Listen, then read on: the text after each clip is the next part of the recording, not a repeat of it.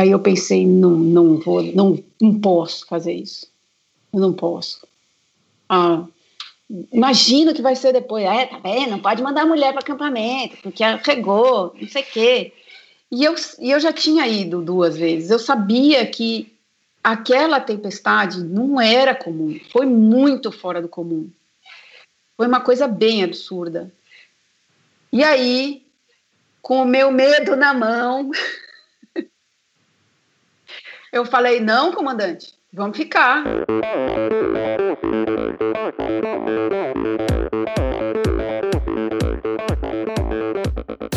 Olá pessoal, aqui é o Bernardinho. Olá amigos, eu sou a Fernanda Maciel. Aqui quem fala é o Tony Canaã. Olá, eu sou Djalma Madruga. Eu sou Ana Polegatti.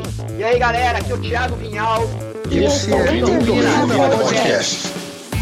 Sou Michel Bogli e aqui no Endorfina Podcast você conhece as histórias e opiniões de triatletas, corredores, nadadores e ciclistas, profissionais e amadores.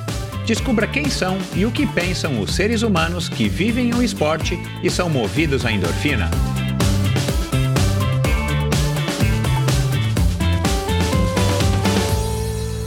Olá, seja bem-vindo a outro episódio do Endorfina Podcast. No episódio dessa semana, um episódio super diferente, muito bacana, com a Rosita Belink, uma amiga, uma conhecida minha aí desde o comecinho da minha incursão nas corridas de aventura. Eu conheci ela através de outro mestre, o Makoto Ishibe, que, que foi aí um dos melhores uh, montanhistas, alpinistas, escaladores do que o Brasil já teve aí nos anos 80 e comecinho dos 90. E aí eu tive o prazer de conhecer a Rosita nesse período quando eu trouxe o Makoto, nem lembro como é que eu acabei me conhecendo, conectando com o Makoto, mas enfim. E aí conheci a Rosita, que na época trabalhava para ele, entre outras coisas, e, e, esse, entre outras coisas, é o que mais me chama atenção nessa, nessa pessoa, que é uma pessoa super do bem, a mãe da, da Tatiana, a mãe do Gabriel, casada com Tom Papp, também um cara que eu conheço e um excelente fotógrafo e outdoor. A Rosita é uma mulher super versátil, uma mulher moderna, uma mulher para frente, para frentex, como diria minha falecida mãe, uma mulher aí com M maiúsculo, aí, com todos os seus atributos e super versátil. Ela foi aí desde escaladora, entre aspas, né, profissional, mas foi uma escaladora aí campeã, tricampeã brasileira, é, de escalada, numa época que, que esse título não, não pesava nada, como ela própria vai dizer aqui para vocês. É, colaborou com a, com a revista National Geographic, foi consultora, ela trabalhou aí nas expedições na Antártida, ela, e eu, e eu já descobri é, para ser sincero, para encurtar aqui essa introdução, é, se eu não me engano, acho que através do site do Mário, do site não, do, do perfil do Mário Roma, ou foi alguém que me mandou, ou o próprio Instagram que me mandou, alguma coisa da Rosita no Brasil Ride, e aí, cara, né, eu nunca fui pro Brasil Ride, devo ir esse ano, é, se der tudo certo, vamos lá, mas falei, cara, o que, que a Rosita tá fazendo no Brasil Ride? Eu restabeleci contato com ela graças à tecnologia do Instagram, e aí ela me contou um pouco da história dela, eu falei, puxa, Rosita, para, vamos lá, vamos bater um papo, vamos começar a gravar, porque essa tua história é muito legal e eu quero trazer experiências diferentes, né? Uma das minhas missões aí para 2020, e vocês vão ver aí nos próximos episódios que eu quero trazer cada vez mais pessoas diferentes, como eu já trouxe o Eduardo Takeuchi e a Elisa Cosassa, né? Para quem não ouviu, ele da Personal Boards, um, um preparador físico, e ela uma neurocientista que trabalham juntos aí preparando os melhores surfistas do Brasil e consequentemente do mundo. É, a Rosita aqui agora e outros convidados já gravei aqui um episódio especialíssimo aí com um cara que vocês vão, vão curtir. Enfim, então eu quero trazer é, é, novidades, trazer outras perspectivas, outros pontos de vista e outras histórias que também é, vão nos inspirar, principalmente agora nessa época aqui de confinamento. E essa história com a Rosita, esse bate-papo com a Rosita, não deixou nada a desejar e vocês vão curtir, é, conhecer um pouco da história dessa, dessa grande figura é, que teve, no finalzinho, ela fez uma, uma revelação a respeito do sítio do Pica-Pau Amarelo e eu vou deixar para que vocês ouçam até o final. Mas, enfim, ela, a, ela conversou aí sobre o contato dela com a natureza, contou sobre os aprendizados, né, a perda da mãe com 14 anos, esse trauma, um trauma também que foi a, a maternidade para ela, a, a, a, primeira vez que ela se tornou mãe, as expedições na Antártica, as roubadas, enfim, um pouco vocês já ouviram aqui agora na, na, na introdução, né, um breve um breve trecho. Um bate-papo muito legal com uma pessoa bastante eloquente, uma pessoa meu, super inteligente, já morou fora, fala não sei quantas línguas e tá no Brasil Ride já faz cinco anos. Ela ajuda lá o Mário, a equipe do Mário e tudo mais.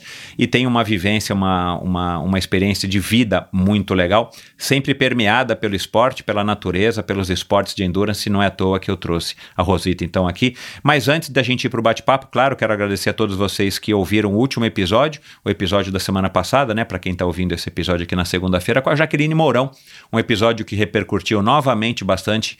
Felizmente os episódios do Endorfina estão repercutindo e eu agradeço a todos vocês que fazem suas postagens, seus stories, é, que me mandam directs, que me fazem críticas, comentários e sugestões porque para mim isso tem sido um grande aprendizado e eu estou sempre procurando evoluir, melhorar e trazer conteúdos é, é, ricos, de pessoas ricas, de pessoas com conteúdo e da melhor maneira possível. Então eu também estou nesse trabalho aqui também de aperfeiçoamento dessa minha, dessa minha nova habilidade, se é que a gente pode chamar de habilidade, de bater um papo e de poder extrair das pessoas informações que talvez você não encontre em nenhum outro veículo de comunicação, nenhuma outra mídia e proporcionar isso aqui para vocês. Então muito obrigado a todos vocês que ouviram os últimos episódios, né? Que aí foi o do Nauber, foi o do Emerson Iserben, foi do Miguel Hidalgo, enfim, o, o, todos os episódios do Endorfina. E como eu disse no episódio passado, você encontra todos os episódios do Endorfina nesse mesmo agregador de podcast que você está ouvindo hoje aqui. Se você está chegando hoje, é por conta da Rosita é, nesse mesmo agregador ou no meu site endorfinabr.com você encontra todos os 150 lá vai pedrada episódios do Endorfina. Claro, monte aí uma, um, um playlist para você principalmente no Spotify, você consegue fazer playlist se você assina o Spotify, é, e aí você vai ouvindo na medida do possível, na medida do que, do que você tiver interesse, de acordo com o convidado, de acordo com o tema. Mas eu fico muito grato a todos vocês e quero agradecer, claro, como sempre, aos patrocinadores do Endorfina Podcast é, e ao patrocinador é, do episódio de hoje, a Bovem Energia. A Bovem é uma comercializadora, uma gestora e uma geradora de energia. Assim como para os meus convidados, para a Bovem, energia é um assunto muito muito sério, uma empresa sólida e confiável, com profissionais experientes e treinados para lhe oferecer agilidade no atendimento, robustez e competência na condução dos negócios. Saiba mais em bovem.com.br.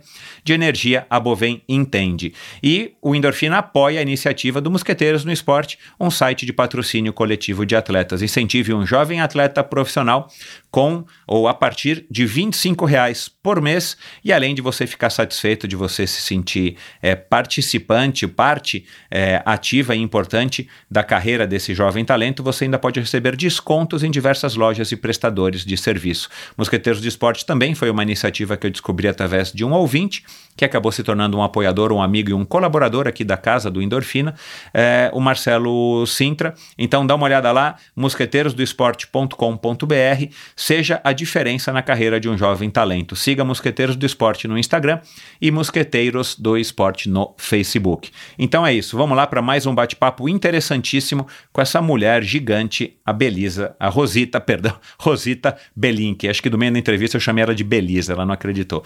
É Rosita, perdão, Rosita Belink. Vamos lá, pessoal. Minha convidada de hoje é uma mulher super versátil, amante da natureza desde sempre, conseguiu construir sua vida ao redor dela desde a sua formação acadêmica em biologia até a escalada, do trabalho como guia ambiental ao montanhismo, do pioneirismo de ter sido a primeira mulher a trabalhar como responsável pela segurança de pesquisadores e militares em projetos de pesquisa na Antártica e instrutora da Marinha para o programa brasileiro neste mesmo continente. É também formada em tradução e interpretação, o que a levou a trabalhar, por exemplo, no Campeonato Mundial de Fórmula Indy, Rally dos Sertões, EcoMotion Pro, Rock Mountain e no Brasil Ride. Neste último, ela já soma cinco anos como tradutora e, mais recentemente, também como repórter.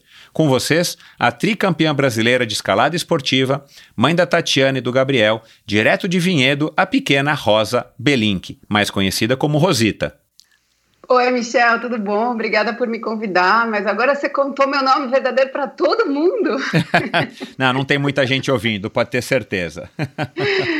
Ai, ai. Ô, Ro, ô Rosita, é, da onde que veio esse apelido? Ah, cara, desde que eu nasci, porque a dona Rosa era ah. a sogra da minha mãe. Que e legal. a Dona Rosa, essa história, minha mãe me contava essa história que ela falava assim: o meu irmão mais velho se chama Aron, que é o nome do meu avô, pai do meu pai. E a Dona Rosa era a mãe do meu pai. E meu pai falou assim: Ué, mas agora nasceu uma menina, tem que ser Rosa. Se é o meu irmão é Aron, a minha filhinha, meu filho é Aron, minha filhinha tem que ser Rosa. E a minha mãe falava: Não, por favor, Rosa não porque eu não conhecia, a dona Rosa faleceu antes de eu nascer, mas uhum. as histórias que eu ouço é de que era realmente um estereótipo de sogra, né? E minha mãe não ah. queria de jeito nenhum, de jeito nenhum, de jeito nenhum. E meu pai insistiu, ela falava, a Rosana, sei lá, alguma coisa parecida. Não, é Rosa. Ela falou, tá bom, tá bom, bota o nome que você quiser. Eu não vou chamá-la de Rosa nunca. Uhum. E eu nunca fui Rosa. Nunca Entendi. Na família, eu sou Rosa quando chega na delegacia. Pois é, dona Rosa, o que, foi que aconteceu? Mas na, mas na chamada na escola não era Rosa? Os professores já sabiam? na escola era Rosa no primeiro dia. Ah, tá. Professor, Depois eu ia falar no professor é, onde mais? É, sei lá, no consultório médico, né? No, essas coisas, mas é, nem no, se você olhar o livro que eu traduzi, tradução Rosita Belink. Não, é, então, é tem. isso aí. É, é, é verdade. Não, não né? tem rosa. É. Pouca, as pessoas, muitas pessoas não sabem mesmo. Que eu, quando já teve passagem emitida para cliente, que o cliente emitiu passagem para ir trabalhar. Ah. Tava, cheguei lá no balcão da Gol, Rosita Belink. Mas como eu vi que estava isso na passagem meio que em cima da hora, não tinha mais como alterar. Eu juro que eu peguei cartão de visita, eu levei um livro eu traduzi, porque é, eu sabia que ia dar que procó, né? E é deu, claro. como efetivamente deu. A, a moça do balcão falou assim: mas é a última vez. Falei, sim senhora, sim senhora, obrigada. E aí? É, num voo internacional isso você não consegue, né? Não, não, internacional, é. acho que não. Até não porque, né, Rosita? Acho que Rosita também é um nome, né? Tem gente que se chama Rosita. Nunca dei um Google é, aqui para ver, mas. É um nome, mas oficialmente é diminutivo de Rosa em espanhol, né? Uh -huh. É Rosita, é uh -huh. Rosinha, como se eu fosse é. Rosinha. Uh -huh. é sei lá, não sei se a Rosinha Garotinho chama Rosinha, mas é Rosinha também. É, é, é. Legal. Mas existe Rosita como nome, sim. Bacana. Cara, bem-vinda, vai ser um bate-papo muito legal, como eu estava conversando aqui com você antes da gente iniciar aqui a, a gravação. E, enfim, tem muito, muito assunto, eu acho que já deu para quem, quem não está ligado, né, quem é você, para quem não te conhece, é que você de fato é uma mulher bem versátil, com uma história acho que bem única, né? Não sei se existe uma mulher com uma história, uh, enfim, com, com, uma, com, uma, com uma história profissional, vai, vamos falar da profissional, é tão, tão parecida ou, ou próxima da sua, porque, cara, assim, você já fluiu em tantos meios que, que enfim, que me despertou aqui uma certa inveja, vou confessar, viu, Rosita? É, a gente se conhece há muito tempo, né? Da época do Makoto, da Omni Sports e tal e depois a gente acabou se afastando. Eu te acompanhei durante muitos anos através da minha assinatura da National Geographic, quando ainda era da Abril. Mas, cara, eu não sabia de tudo isso que você tinha feito e, e como te disse, né? Por isso que eu, que eu acabei me lembrando de você quando eu descobri que você estava na Brasil Ride. Isso faz, é, sei lá, um pouco mais de um ano, um pouco menos de um ano já quando eu estava fazendo a pesquisa para gravar com o Mário Roma. Então, para mim foi uma grata surpresa saber que você está agora de certa maneira também envolvida com, com o Brasil Ride, com o mountain bike, que talvez eu estreie esse ano no Brasil Ride, vamos lá, estou tentando me preparar no, no rolo, tomara que haja Brasil Ride esse ano, né, o Mário Roma está mantendo ainda as datas, mas se der tudo certo esse ano eu vou estrear finalmente na, na Brasil Ride. Ah, vou torcer. Tomara, a gente vai se encontrar lá, né? Ô Rosita, mas vamos lá, vamos aproveitar o, o gancho é, numa das coisas que você me disse aqui antes da gente gravar, na nossa troca de mensagens e tudo mais, que você tem como uma característica que você é super adaptável, super, enfim, versátil. Como é que tem sido para você é, esse, esse momento aí, sei lá, já deve fazer o quê? uns 30 e poucos dias. Minha mulher está contando. Aqui em casa já faz uns 30 e poucos dias que a gente está confinado. Como é que tá para vocês viver nessa nova, nessa nova dinâmica, né? Que talvez impacte e, e, e talvez mude o nosso comportamento para o resto aí da, não vou dizer para o resto da vida, né, mas por muitos e muitos anos, vamos ver como é que a gente vai lidar com essa pandemia e com as próximas. Mas como é que você está se adaptando com essa vida enclausurado num acampamento, é, de, acampamento entre aspas, né, dentro de casa, né, como se a gente estivesse, sei lá, numa alta montanha, tendo que ficar confinado no, sei lá, no nosso bivac? Nossa, Michel, é, a gente tá, a gente tá chegando no sexagésimo dia aqui em casa, porque a gente se auto Ah, no dia 5 de março, porque a gente foi Uau. viajar. E a gente saiu da Califórnia no dia em que a Califórnia decretou estado de emergência. Hum, Então, enquanto a gente estava na marginal, voltando para casa do aeroporto, eu falei pro Tom, falei, Tom, será que a gente vai mandar essas crianças para a escola? Porque a gente, a gente foi para lá para assistir o campeonato pan-americano de escalada. Então, tinha gente é, das Américas, das Américas todas, é? e da Europa, porque os oficiais Ah, cara. eram são, são da Europa. É. Então, eu confesso para você que eu abracei o italiano lá, Uhum. que eu não via há muito tempo, que é o que é do da, da Federação Internacional de, de Montanhismo, de escalada, né? Uhum. Então, eu fiquei nessa dúvida, eu liguei para a escola das crianças. A princípio, a coordenação falou que não, imagina, Estados Unidos. Eu falei assim: olha, mas então, se você olhar a notícia, você vai ver que tem um navio parado no porto lá na lembro. Califórnia, gente doente, e, e eles decretaram estado de emergência. Ele falou: já te ligo. E não deu três minutos, Michel. Ele ligou É. e falou: então, olha, talvez seja melhor vocês ficarem. Eu falei: a gente já decidiu ficar mas a gente vai ter que dar um jeito das crianças acompanharem as aulas. Então foram, foram duas semanas antes da quarentena ser decretada, da sugestão da, da escola fechar, a gente já estava em casa. E foi muito, foi muito legal. Inclusive, o dia que eu fui na escola sozinha buscar o material das crianças para eles começarem a estudar em casa, encorde- encontrei com o coordenador e o coordenador falou assim: a gente está num Go Live do que a gente testou para o Gabriel na última semana. Exato, é. Então foi até legal isso, né? Porque a escola já estava preparada antes. Eu achei legal. E agora, quanto a como a gente está lidando, tem dois fatores. Esse fator realmente da adaptabilidade, que vou te falar que meu pai me ensinou com cinco anos de idade, no dia que ele me levou para o Pantanal para pescar Legal. no Rio Araguaia. E eu, enfim, eu era uma criança urbana, né? É, ele achou que com cinco anos eu já estava pronta para ir para o meio do mato. E se tivesse ou não, eu estava. Só que chegou no fim do dia, a gente estava lá naquela voadeira no Pantanal e, e eu comecei a. Eu, eu comecei, eu estava com tanta vontade de fazer xixi que escorriam as lágrimas. E meu pai falou: Mas por que você está chorando? Eu falei, porque eu tô com vontade de fazer xixi, pai. Ele falou, mas isso não é problema nenhum. Mandou o, o, o, o piloteiro encostar. E falou, desce aí, faz aí o xixi no mato.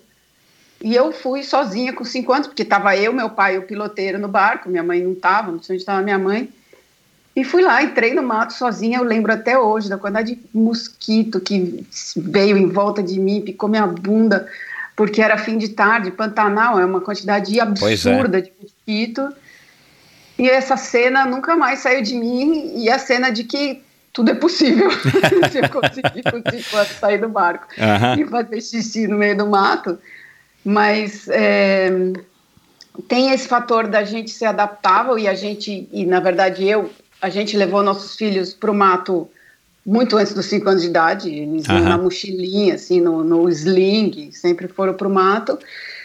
É, e a gente tem muita sorte de estar num lugar muito legal, num, num condomínio, que a gente não está trancado dentro de um apartamento. Então, cada vez que, principalmente a minha filha mais nova, a Tati, que é mais, que é Ativa. mais agitada do que o Gabriel, que se der um livro para ele, ele passa o dia inteiro lendo, tá tudo bem. Uma Tati vira para mim e fala, mas eu tô entediada. Eu falo, entediada tá sua prima, que tá presa num apartamento Exato. há um mês, sem poder descer no playground. Essa prima está entediada, a gente não está entediada. A gente tem jardim. Eu estou fazendo aula de funcional no jardim, eu não estou fazendo aula de funcional online no, no closet, entendeu? No Aham. corredor, ou na, na sala, afastando o móvel. Então, eu, a, gente tem muita sorte e por conta disso eu falo para eles todos os dias. Só tem que agradecer e ajudar quem precisa.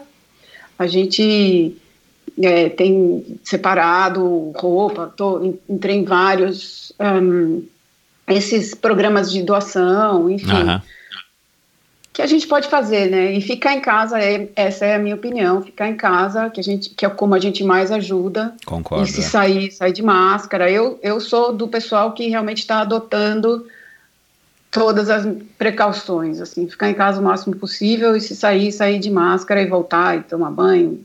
É. Enfim, tem aquele meme, né, que de todas as coisas que eu imaginei que eu faria em 2020, lavar um pacote de, de arroz não estava não tava nos meus planos. Cara, mas, é, enfim, é, é. a gente também tem que, enfim, né, diante de toda a seriedade da, da situação e de, enfim, da desgraça humana, né? Porque eu tenho conversado isso com muita gente. A gente liga a televisão, abre o jornal, é números, são números. Mas, cara, esses números de, de vítimas são pessoas, né? Que estão, que estão, enfim, indo embora e deixando muita gente aqui, enfim, que estão é, causando muito sofrimento. Então, não sei, é, eu até acho, eu não sei se existe alguma prerrogativa, mas eu acho que, que o mundo devia ter decretado uma espécie de luto oficial, porque, cara, é muita gente morrendo, infelizmente, aqui no Brasil.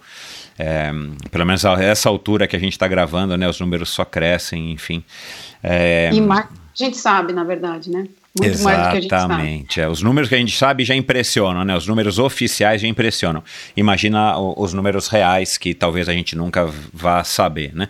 Mas É. enfim, é, então já dando seguimento aí a, a essa tua ligação com a natureza, esse teu contato eh, nessa situação que você acabou de falar, então ele não foi traumático ao ponto de te criar algum tipo de repulsa ou de ojeriza de fazer Imagina. xixi no, no mato, né? Então, Imagina. com certeza não foi a primeira e a única vez que você fez isso.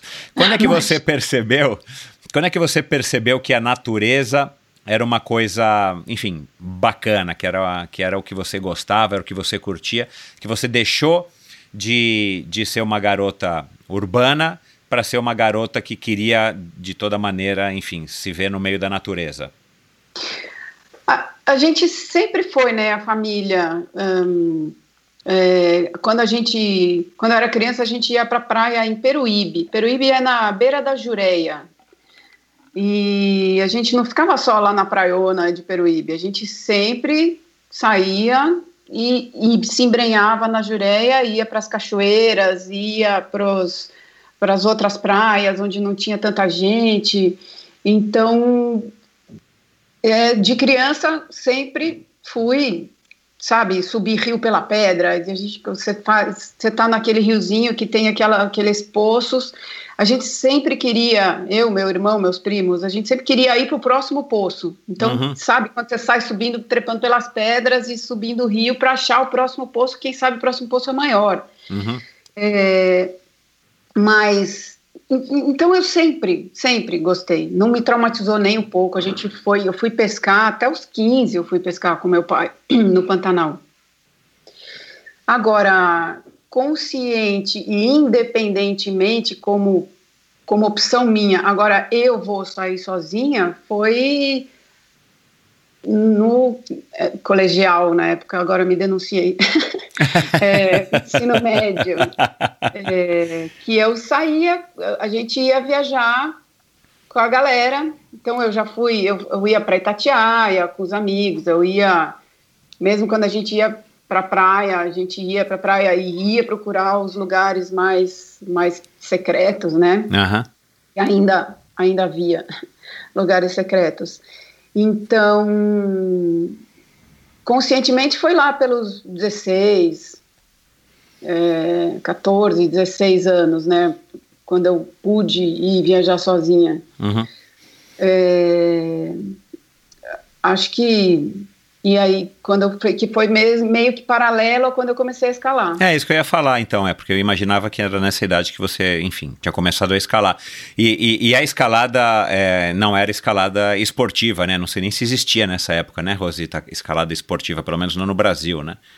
É, existia, exatamente. No Brasil não tava, não tinha esse nome. É, é, eu, a primeira vez que eu fui escalar. E o engraçado é o seguinte: tem um detalhe. É, eu comecei a, a fazer esporte com alguma habilidade depois dos 13, 14. Até essa idade, é, de pequenininha, apesar de eu, de eu, ter, de eu ter consciência corporal e ter habilidade para andar em pedra e subir em árvore, em esporte eu nunca fui grande coisa. E tanto que eu era aquela, sabe, quando vai escolher o time, eu era a última na escola, de pequenininha. Aham. Teu contato com o Mas- esporte era só na escola. Era, era ele- minha mãe e meu pai sempre me botaram em, em atividades fora da escola, tipo balé, ginástica Sim, sim, olímpica, aham. essas coisas, natação, e eu detestava, eu não conseguia, eu não, não conseguia fazer balé, não conseguia fazer eh, ginástica olímpica, não conseguia fazer natação direito, porque eu não gostava dessas coisas. Aí na oitava série, de repente, comecei a jogar vôlei. E comecei a jogar vôlei. Eu era do time da escola lá. E, e aí, não sei, acho que virou uma chavinha Uhum. que, eu, que eu comecei a, a ficar melhor no- nos esportes coletivos, mas eu nunca fui um- uma, uma glória em um esporte, até o dia que um amigo meu eh, da, da minha classe, do acho que era no segundo ano, me levou, falou: Ah, você quer escalar? Eu falei: Escalar? O que, que é isso? Ah, escalar, a gente vai lá no Jaraguá, no pico do Jaraguá vai escalar. Uhum. Aí pegamos um busão na Angélica, Uhum. que foi ali pela Anhanguera e entra naquele bairro ali, aí a gente Isso, é. é o caminho que vai até hoje. Isso, não, era, não, é- não era como é hoje, mas enfim, fomos lá de busão e chegamos lá, a gente desce do ônibus no meio do subidão, onde é um lugar que É. chama Campo 1, Campo 2, Campo 3, lá no Jaraguá. Penduraram umas cordas lá. Eu tava com um tênis, eu lembro da marca do tênis, era Malak. Ele tinha uma cara de tênis de skate, assim Nossa, eu lembro. me botaram a cadeirinha e falaram assim, agora você sobe. Aí eu olhei aquilo assim e fiz prrr, subi. Uau. Aí os caras, aí eram só os caras, eu falo os caras porque eram só meninos, né? Aham, aham. Ficaram olhando e falaram assim, como assim você nunca escalou? Falei, não, nunca escalei, nunca, nunca tinha usado. Como assim você nunca escalou? Não pode ser verdade isso. Falei Assim, aí eu olhei assim, Leonina, né? Muito Leonina. Caraca, um esporte que eu faço bem por puro talento. Aham. E aí eu falei assim, achei meu esporte, um esporte que eu tenho talento. Uhum. E, e aí tem, uma, tem que guardar uma, um detalhezinho que o Makoto sempre falou, talento desperdiçado. O Makoto, o Makoto, é- o Makoto não, não, não, Não perdoa, não não perdoa. perdoa, né, Não. cara? Mas enfim, é, achei o meu esporte na escalada. E a partir daí escalava direto, escalava, só que era só rocha, Uhum. só pedra, só pedra, não tinha parede de escalada, né? Aham. é, no Brasil. Talvez tivesse no sul alguma coisa. A gente ouve falar, não, tinha na minha casa, os caras da minha época. Aham. É, não, tinha, o meu primeiro muro de escalada foi na minha casa, daí o outro fala que foi lá, o outro que era do Rio, o outro que é de, do, do Paraná, enfim. Mas foi bem na época que virou, é, que começou a escalada. Só que aí eu escalei nessa época, do segundo, terceiro ano, e fui para a faculdade de biologia, fui para a Unicamp e larguei. Aí, durante a faculdade de biologia, eu fiz todos os esportes. Eu era de todos os times menos basquete, porque basquete eu nunca consegui acertar a tabela, que dirá a sexta. É, mas os outros esportes todos, eu, eu era da equipe da biologia, pra, participava de interbio e tal. E em 92, no meu último ano de faculdade, de repente eu passei assim na faculdade de educação física, olhei para o lado, falei, nossa, um muro de escalada aqui. Uau. No Uau! último ano. No último ano, em 92. E fui lá ver. Fui lá ver o muro de escalada, sentei lá, quietinha e tal. Tinha uma galera escalando. Aí falaram: Ah, você não quer, não quer escalar? Você escala? Eu falei: Ah, já escalei, cinco anos atrás. Escalava lá com os meus amigos, fui pra Tatiaia já. Não, escala aí. Aí, de novo, né? Me botaram a cadeirinha. aí fica, mesma coisa, repetiu. Aí o Tom, quem montou a parede de escalada lá da Unicamp foi o Tom, que hoje é meu marido. Sim. Na época eu nem conhecia. Uhum. É, ele conta que um dia apareceu a menininha lá da biologia. em uma semana ela era o cara que melhor escalava na Unicamp inteira. eu, porque aí voltou aquela vontade de escalar, né? Uhum. Voltou. Quando eu vi aquilo, quando eu botei a cadeirinha e lembrei da paixão que eu tinha por esse negócio, Uhum. é, voltou toda a vontade de Uhum. escalar que eu tinha. Uhum. E aí eu escalava direto lá na Unicamp, escalava, escalava, escalava, escalava, escalava. Aí me formei e continuei escalando. E Por quê? foi bem. Fala. Não, de perdão. E, e por que que você acabou escolhendo biologia, né? Foi, foi já porque você já estava, enfim, curtindo essa história da natureza e tudo mais, também através da, dessa experiência que você teve com a escalada, que não, já entendi que não foi muito. Eu achei que você tivesse começado a escalar já hardcore, enfim, antes da faculdade, por isso que você eh, havia escolhido biologia. Não, não. A biologia foi um negócio assim. Eu sempre gostei dos bichinhos. Uhum. Você até comentou que tem biologia no meu feed do Instagram, mas é porque eu sou louca pelos bichinhos todos. Sempre fui. Aham, aham. Adorei. Uhum. É, e E você E queria eu trabalhar com o quê, né? Porque a gente, quando a gente tem essa idade, a gente fala, bom, eu vou fazer biologia porque eu quero trabalhar. Você queria o quê? Veterinária, Michel. Na verdade, o meu foco era veterinária. Só que é, não tinha veterinária na Unicamp. Eu prestei veterinária na USP, na Unesp, e prestei biologia na Unicamp porque não tinha. E eu falava assim: ah, biologia também tem a ver com bichinho, eu vou prestar. E eu era boa de redação, né? Uhum. Não era boa de múltipla escolha. Aham. E, eu, e a redação na Unicamp era na primeira fase. Ah, tá. Então eu me dei. Eu passei na Unicamp, não passei na USP, na Unesp. Entendi. E fui para biologia. Falei assim: Uhum. ah, tá bom, vai, deixa eu fazer biologia. 17 anos, eu sempre falo, 17 anos você não, não tem cabeça para escolher faculdade. Meu, é dificílimo, cara. Na verdade, tá errado isso, né? Mas. Eu, eu acho, e eu, eu, eu tô, enfim, é meu plano maquiavélico é não deixar esses caras que eu tenho aqui em casa escolher faculdade com 17 anos antes de fazer intercâmbio, antes de qualquer coisa. Uhum. Mas eu fui, fui para fui para biologia, fui para Unicamp, adorei morar sozinha, fui para fazer faculdade, não, curti pra caramba a faculdade. E no quarto ano eu sabia que eu não ia trabalhar com biologia, é, mas falei, deixa eu terminar, vou terminar, né?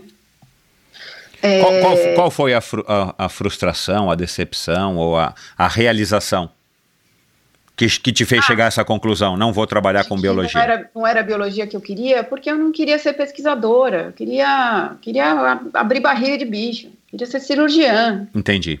Mesmo, né? Aham. E eu até podia ter feito outra faculdade, lógico, imagina, com 22 anos você não pode entrar em outra faculdade, com 32, 40, pode, pode entrar. Exato, é. Mas é que como eu terminei a faculdade e já fui direto trabalhar na educação ambiental, eu estava feliz fazendo educação, trabalhando com educação ambiental.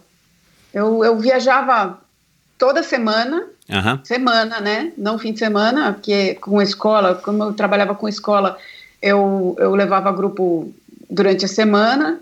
Então, eu estava feliz da vida, trabalhando como bióloga, educação ambiental, mis- misturou tudo isso, né? O montanhismo com, com, com, a, com a biologia, então eu levava através. No começo era uma agência chamada Naturismo, e daí de dentro da Naturismo saiu ah, uma, uma amiga minha que chama Ana Lúcia, ela fundou uma escola, uma agência de educação ambiental chamada UG, Ug. que está aí até hoje, é. É. uma das melhores que tem. Então, e aí a gente foi para a UG, eu fui para a UG, passei, fui viajar, fui pra, viajar para a Europa sozinha, mas foi, não foi muito tempo, foram, sei lá, 20, 30 dias que eu fui viajar sozinha depois, da, depois de ter me formado, aí voltei já só educação ambiental, já comecei a trabalhar, então Uhum. é, é, é isso, eu juntei a biologia com o montanhismo. Eu sempre falo que o montanhismo é a raiz de tudo na minha vida, tudo, tudo. Legal, né? E onde que veio aí, é, e- e- enfim, acho que em paralelo a isso, como é que veio esse teu tricampeonato aí de escalada? é, se você foi tricampeã brasileira de escalada, 92, Porque- 93, 94. É, e- é, logo que eu terminei a faculdade, eu escalava direto. Todo fim de semana eu escalava. Uhum, E aí começaram os campeonatos no Brasil. uhum. Esse primeiro campeonato que eh, e, e, assim eram uns campeonatinhos pequenininhos, né? Eu falo é título de campeã brasileira, mas é como se fosse campeã do bairro, né? Gente? Não tinha muita gente. ah, cara, o título tá aí, você fez história, É, né, cara? Tá lá, tá escrito, é, tá lá, tá Te- escrito. teve, Mas, alguma, enfim, teve alguma campeã brasileira antes de você? Teve, teve, porque teve uns campeonatos antes. A Kátia, Aham. é, ela é paranaense. Uhum. É, nem sei muito onde que ela tá agora. E ela acho que é bióloga também. Legal. É, mas aí teve esse campeonato brasileiro lá, que era aberto, lá em Curitiba, e foi meu primeiro campeonato, eu cheguei e ganhei. E aí e não existia um circuito organizado, fechado e tal, é, mas tinha vários campeonatos, eram todos abertos brasileiros. Aham. E eu, e eu era, eu, e eu brigava com uma carioca de 1,75m. Eu tenho 1,61m. É. Era uma carioca de 1,75m com braços compridos, pernas compridas, enormes, assim. Assim, briguei entre aspas, né? É, a gente se dava super bem. Não, é, você disputava brigava com ela. só ali na final do campeonato. É. Aham. É, ela ganhou mais do que eu, Uhum. é, mas eu ganhei alguns campeonatos brasileiros. É, até esses três anos eu ganhei algumas etapas. Uhum. Você é, você estava descrevendo, né, dessa tua infância, ia na praia e ficar subindo o rio e tal, não sei o quê, subindo em árvore. Você você era dessa menina meio molecona, é? Dessa menina mais Total. que, que gostava mais até de andar com os meninos do que com as meninas, né? Panelinha, Total. bonequinha, né? Aquela Não, coisa mais Não, que, as que- bonecas, elas. As bonecas ficavam na última prateleira lá de cima, assim. Eu ia pra praia com uma sunga de menino. Até sei lá que idade eu ia pra praia de sunga. Eu não detestava Uhum. vestido. Ah, O drama da minha vida era quando a minha mãe queria que eu ficasse arrumadinha e botava o kilt, aquela saia escocesa xadrez com um alfinetão e aquela camisa cacharel que vinha no pescoço, assim. Eu queria morrer, queria Aham. morrer. Ficava igual quando você bota a coleira num gato, que o gato Sei. fica congelado.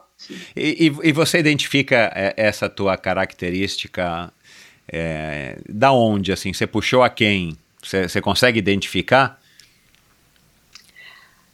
Ah, minha mãe e meu pai, os dois são, são sempre foram bem despojados, sempre gostaram de mato. Minha mãe era uma palhaça, assim. Minha mãe Aham. é engraçadíssima, engraçadíssima. Minha mãe, pra você ter uma ideia, minha mãe, minha mãe, ela foi a Emília do sítio do Pica-Pau Amarelo dos primórdios da televisão. Ela era uma Emília substituta quando a, a Emília oficial casou e teve filho. Não acredito, minha- cara.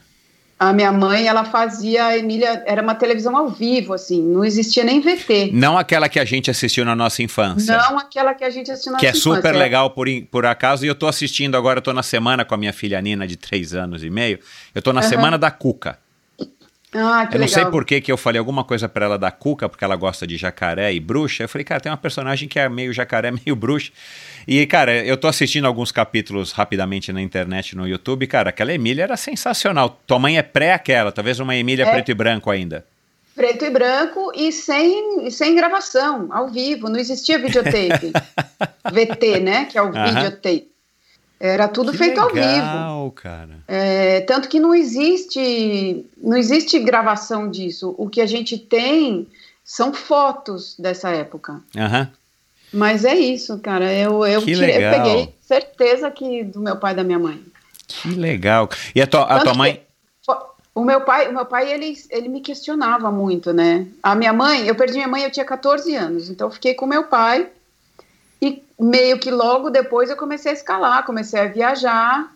é, e, e o meu pai, ele não gostava de altura. Ele gostava de mato, gostava de aventura, mas não gostava de altura. Uhum.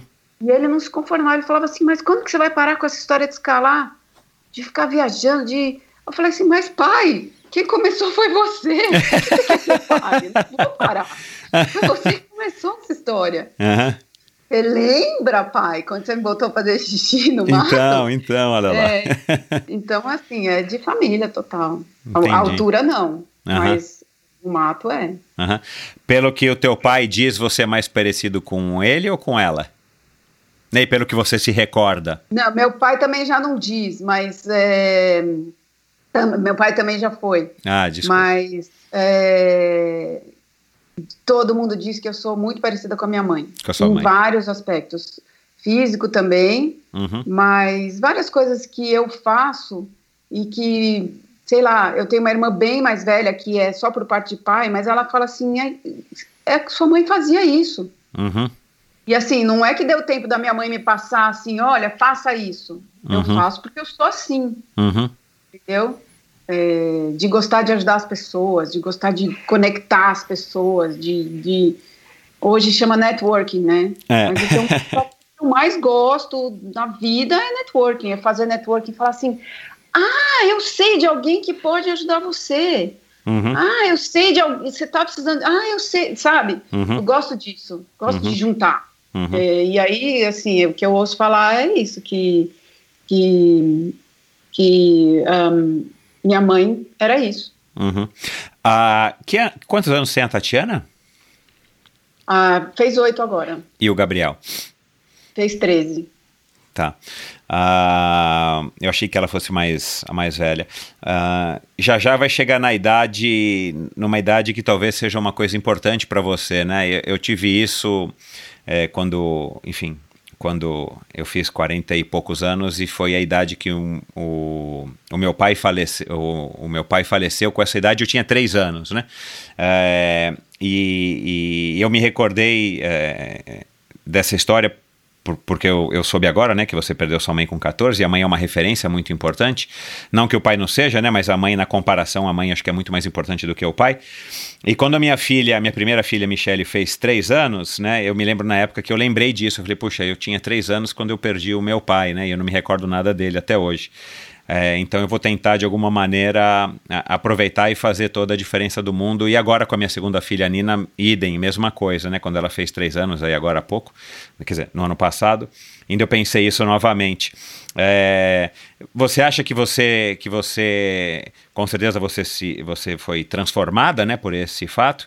Mas é, você acha que você vai ter algum sentimento nesse sentido, tipo, ainda mais pelo fato de você ser mãe, né? E as mães de novo, eu acho que a- mãe tem uma preponderância aí nesse papel, nesses primeiros anos, em relação ao pai, eh, perante os filhos. Você acha que, que você vai, de alguma maneira, refletir sobre isso e, e, enfim, eh, ponderar tudo que você vai poder fazer a partir de então que você não teve a possibilidade com a sua mãe? Eu já faço isso. Todos os dias. É, faço do tipo de de falar os porquês de tudo que eu faço. Aham. Por que, que eu quero ajudar tal pessoa? Uhum. É, por que eu acho que, que, que você tem que ter respeito? Uhum. Ah, e que respeito é a coisa mais importante que, que a gente. Eu tenho que passar isso para eles. Uhum. É, por que, que a gente tem que respeitar todo mundo, independentemente de quem é aquela pessoa? Por que, que você tem que dar bom dia para todo mundo que você cruza? Não, sei lá, às vezes eu estou na porta da escola, Michel, e eu vejo as crianças entrando e saindo, passando reto. Tem, tem um monte de gente ali. É, outros pais, outras mães, outras crianças, os funcionários da escola, o porteiro, o, o- a- a- a- sabe? E eu faço questão de explicar para eles por que, que tem que dar bom dia. Uhum. A importância do bom dia. Contei a história do bom dia, aquela história do bom dia do cara que ficou trancado no frigorífico. É, sabe dessa história? É, então eu e eu penso exatamente isso, que a minha mãe ela não teve tempo de falar, de, de me passar muita coisa dos porquês que ela fazia daquele jeito. Uhum. Então eu faço questão de explicar todos os porquês de todas as por que que eu tô te dando bronca? Uhum. É.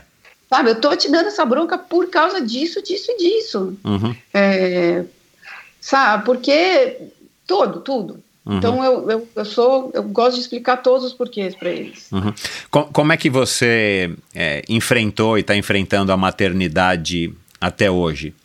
Assim, com, como é que foi a experiência, né? Primeiro com o Gabriel, depois com a Tatiana, assim, é, você teve foi, tá sendo uma experiência legal, com certeza, né? Mas assim, como é que você teve momentos de muita dúvida? Você teve conflitos pessoais internos, né? Tipo, Tomás, como é que a gente faz? O que, que eu acho? O que, que eu faço? É, porque não é fácil educar, né? Educar é, é, sei lá, talvez seja uma das coisas mais difíceis que a gente possa fazer na vida e ao ah, mesmo tempo é a coisa mais comum do mundo, né? É, enfim, é, e a gente tem a convicção de que nem tudo vai dar certo e, e nem tudo é nossa culpa, né? Muito, muito, pelo contrário, né? A maioria das coisas não são a nossa culpa porque a gente não age é, espontaneamente para fazer alguma coisa errada com os nossos filhos, né? Isso é antinatural, né? Como é que você, como é que você trabalha isso na tua cabeça ou sempre você foi uma mãe, uma mãe resolvida, tipo, é isso, eu vou errar, meu, meu filho vai comer aqui um brigadeiro na festa e não tem problema, meu filho vai é, fazer bullying contra os outros na escola e isso é assim, eu vou resolver, vou... você vai tirando de letra. Como é que é a, a Rosita mãe? Não, não tiro de letra, não. não é, é fácil. Para começar, tive depressão pós-parto depois do Gabriel. É, é, eu acho que principalmente porque o Gabriel teve uma, uma pequena complicação uh, no começo da vida dele, uhum. que ele ficou desidratado logo no, no comecinho, ele veio para casa, ficou dois dias, eu acho que foi um dos verões mais quentes na história de São Paulo, e ele, eu não tinha muito leite, aí ele desidratou, aí ele voltou para o hospital, ficou, voltou para, bom, dois dias de vida, ele voltou para uma incubadora. Exatamente, é. Ele voltou para uma incubadora e cada dia que eu chegava lá para visitar, ele no segundo dia ele estava com oxigêniozinho no nariz, no terceiro dia ele estava entubado. Uau. E aí eu foram nove dias que eu passei chorando sem parar. Uhum. Aí ele voltou para casa, tranquilo, perfeito, ótimo, mas quando ele fez quatro meses, que é quando as mães voltam a trabalhar. Isso, é. Na minha cabeça, eu não ia voltar a trabalhar, porque, porque eu tinha que ficar ali cuidando dele. Uhum. É, eu demorei um tempão para entender isso, né? Vários, uhum. muitos e muitos e muitos meses de terapia para chegar a essa conclusão toda. Uhum. Mas ninguém mais podia cuidar dele. Só eu cuidava dele. Então uhum. foram quatro meses sem fazer unha, sem ir no salão. É, essa fase de dureza, é, né? Cara, é, e aí eu pensava assim, mas as pessoas começam a sair esses quatro meses, fazer coisas independentemente, mas eu não posso. Então foi muito difícil. Quando eu consegui me, me desgrudar dele para deixar alguém cuidar dele, para eu poder ir no salão, fazer, fazer o cabelo, é, sei lá, cortar o cabelo, fazer a unha. foi uma foi, vitória. Foi, eu, foi, foi uma vitória, foi quando eu comecei a melhorar e tal.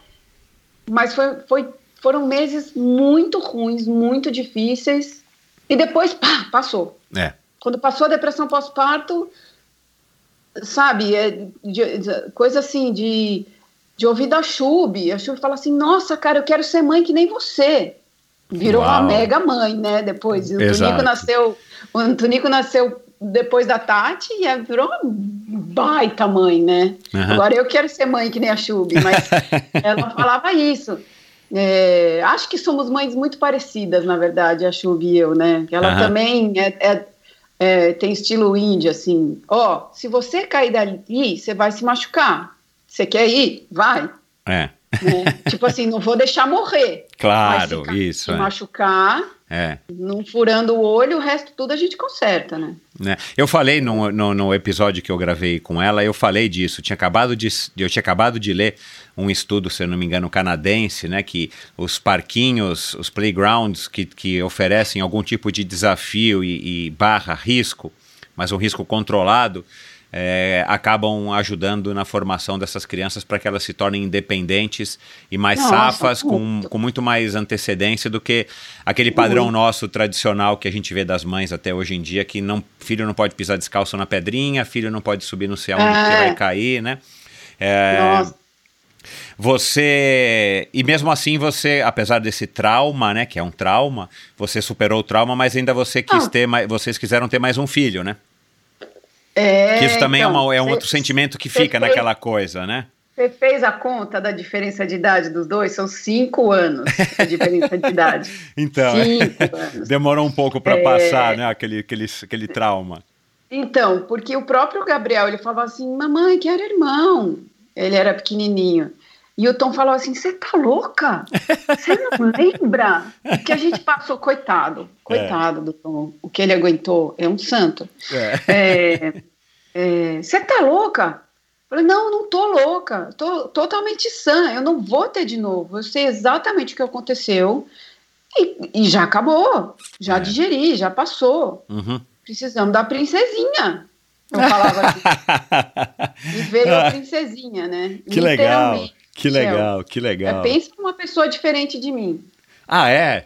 E ela, ela hoje, feriado, dia do trabalho, é, quando ela desceu, ela estava com um vestido preto de, de é, paetê, Uau. maquiagem, batom, gloss, sapato. Você vai assim, Tati? Não, eu tô brincando de esconderijo. Não, é sério. Quem usa sapato de salto aqui é ela. Ela entra no meu armário e pega tudo. Eu Que uso uma legal. vez na vida e É, ela é. brinca com os sapatos aqui. Enfim. é, Agora, e, e muitas vezes, mais com a Tati do que com o Gabriel, eu tive altas crises de será que eu tô fazendo certo? É. Várias vezes. sabe? Eu acho que é normal, né? É, eu acho que é normal, né? Assim, faz será parte do processo, né? Será que eu estou fazendo certo? É a pergunta diária que, você, que uma mãe se faz. Uhum.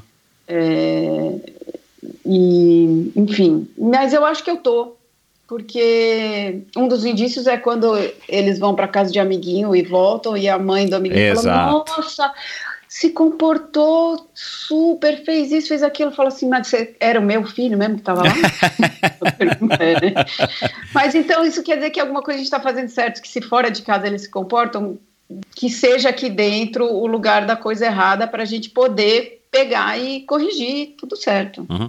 Quando o bicho pega algum problema, confusão, sei lá, é, é, eles aprontam de alguma maneira, é, ou eles se machucam, eles correm para você ou correm para o Tomás?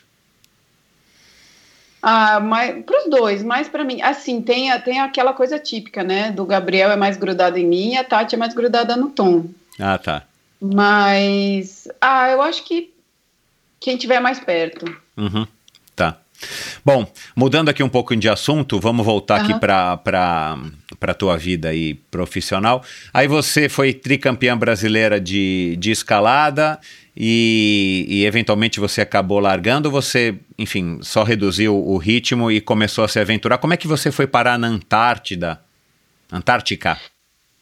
É, ah, eu ah, comecei, eu quando eu 94 assim, eu comecei a passar para o lado da organização dos, dos campeonatos, Uhum. É, porque não sei, eu estava treinando menos e tal, e agora comecei, fui, a gente tinha, foi- começou a se organizar a Federação Brasileira, a, a, a Federação Paulista, então eu sempre eh, meio que passei para o lado da cartolagem. Sei, sei. E, A, a e próxima aí, campeã brasileira em 95 já foi o que? A Janine? a Janine. A Janine. Uhum. Acho que em 94, não, 94 eu me lembro que foi o primeiro campeonato que a Janine entrou, que foi um campeonato lá na, uma parede escalada na Praça do Pôr do Sol. Uau, que legal. Foi legal. E eu lembro que a, eu lembro que a Janine entrou nesse campeonato é, e, e foi impressionante. Assim, a Janine é outra que nasceu para o negócio. É. Ela estava recém começando e arrasou, assim. Daí já começou a, a Janine. Eu ainda fui, fiz alguns campeonatos paulistas e tal, mas tinha a Janine e a Paloma, a irmã mais nova dela. Ah, também, é né? verdade, é, lembro. A lembrei. Paloma ganhou vários também. Aham. É, e aí foi nessa mesma época, 93, 94, eu voltei para o Clube Alpino Paulista. Uhum. Eu tinha sido sócia do Clube Alpino Paulista quando eu comecei a escalar, e aí eu voltei. E o Clube Alpino Paulista, desde que, desde a primeira vez que o Brasil visitou a Antártica, em acho que foi 82, Uhum. foi uma pessoa, foi um representante do clube. Na época, eu não lembro o nome do navio que foi naquela época, mas enfim, foi um representante do clube um, para olhar o lugar, olhar uh, a área e escolher onde que o Brasil ia plantar a sua base. Lá no, na, na Ilha Rei Jorge, né? Não uhum. é, a base brasileira não é a estação brasileira, não chama base, chama estação, né? Estação, é. A estação brasileira fica na Ilha Rei Jorge, não fica no continente. Mas uhum. Então o clube sempre deu assessoria técnica para a Marinha. Uhum. Então eu fazia parte do clube e eu participava. A Marinha sempre fez treinamentos, um negócio que chama treinamento pré-antártico, que, em que todos os candidatos a irem para a Antártica, sejam militares, sejam pesquisadores, uhum. eles um, têm que passar por esse treinamento pré-antártico, que, que é uma semana na Marambaia, que chama, é um lugar que chama Ilha da Marambaia, mas é uma, uma península, depois da restinga da Marambaia, faz, volta a, a, a largar e faz como se fosse uma ilha que tem uma, uma base de fuzileiros navais ali. Então, ali tem vários dias de, de aulas teóricas sobre o que é a Antártica, sobre o Programa Antártico Brasileiro, como funciona tudo, e aulas práticas de um, como, por exemplo, como virar e desvirar um bote, de você experimenta as roupas que você usa lá na Antártica e faz voo de helicóptero para você se ambientar, porque muito transporte lá na Antártica é via ou é bote ou helicóptero, então é. você tem que se ambientar com essas duas coisas. Então tem muitos, muito é, essa fase do treinamento e tinha uma outra fase em que as pessoas têm que aprender a lidar com o equipamento de montanhismo. Uhum. Porque se você vai andar lá na Antártica, você precisa saber lidar com esse equipamento. Você vai pôr cadeirinha, você vai usar corda, você vai botar crampon no pé, você vai botar a bota, enfim, todos, uhum. todo esse equipamento, você precisa saber lidar com a corda, com o equipamento escalada. Uhum. Então, a outra metade desse treinamento era em Itatiaia, lá em cima, lá em Agulhas, no refúgio, uhum. no abrigo Rebouças. Uhum. Fica entre prateleiras, agulhas e a, e a, entrada do parque lá em cima. Então eu fui como instrutora nessa parte uh, de Tatiaia. E então a gente fazia estações de treinamento e botava pesquisadores e militares para fazer rapel, para fazer ascensão pela corda com o cordinho, com o prusique, para fazer caminhada na montanha, então levava aquele, aquele grupo todo para subir agulhas, subir prateleiras.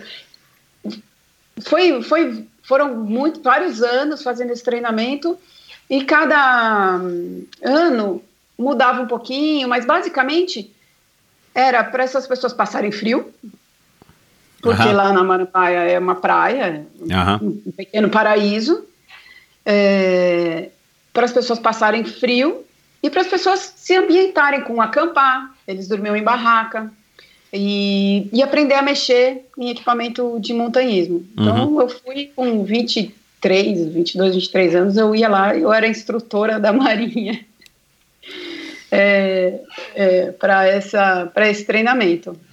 Você, é, a, a, escalada é, te deu esse conhecimento ou você procurou também uma formação, sei lá, teve a ver com Makoto?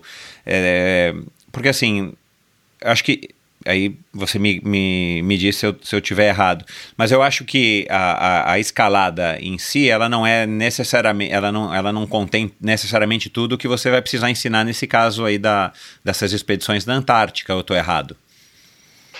É, essa parte que a gente dava treinamento, é, todo o treinamento que a gente fazia lá em Itatiaia, sim, é, é, foi a escalada uhum. que me proporcionou. Uhum. É, a parte de. Isso tudo foi, foram treinamentos, né? 93, 4, 95, 96, foi tudo pré-Makoto. Eu comecei a trabalhar com Makoto em 94, acho. Então eu comecei ah, no tá. treinamento pré-antártico uhum. antes. Aham.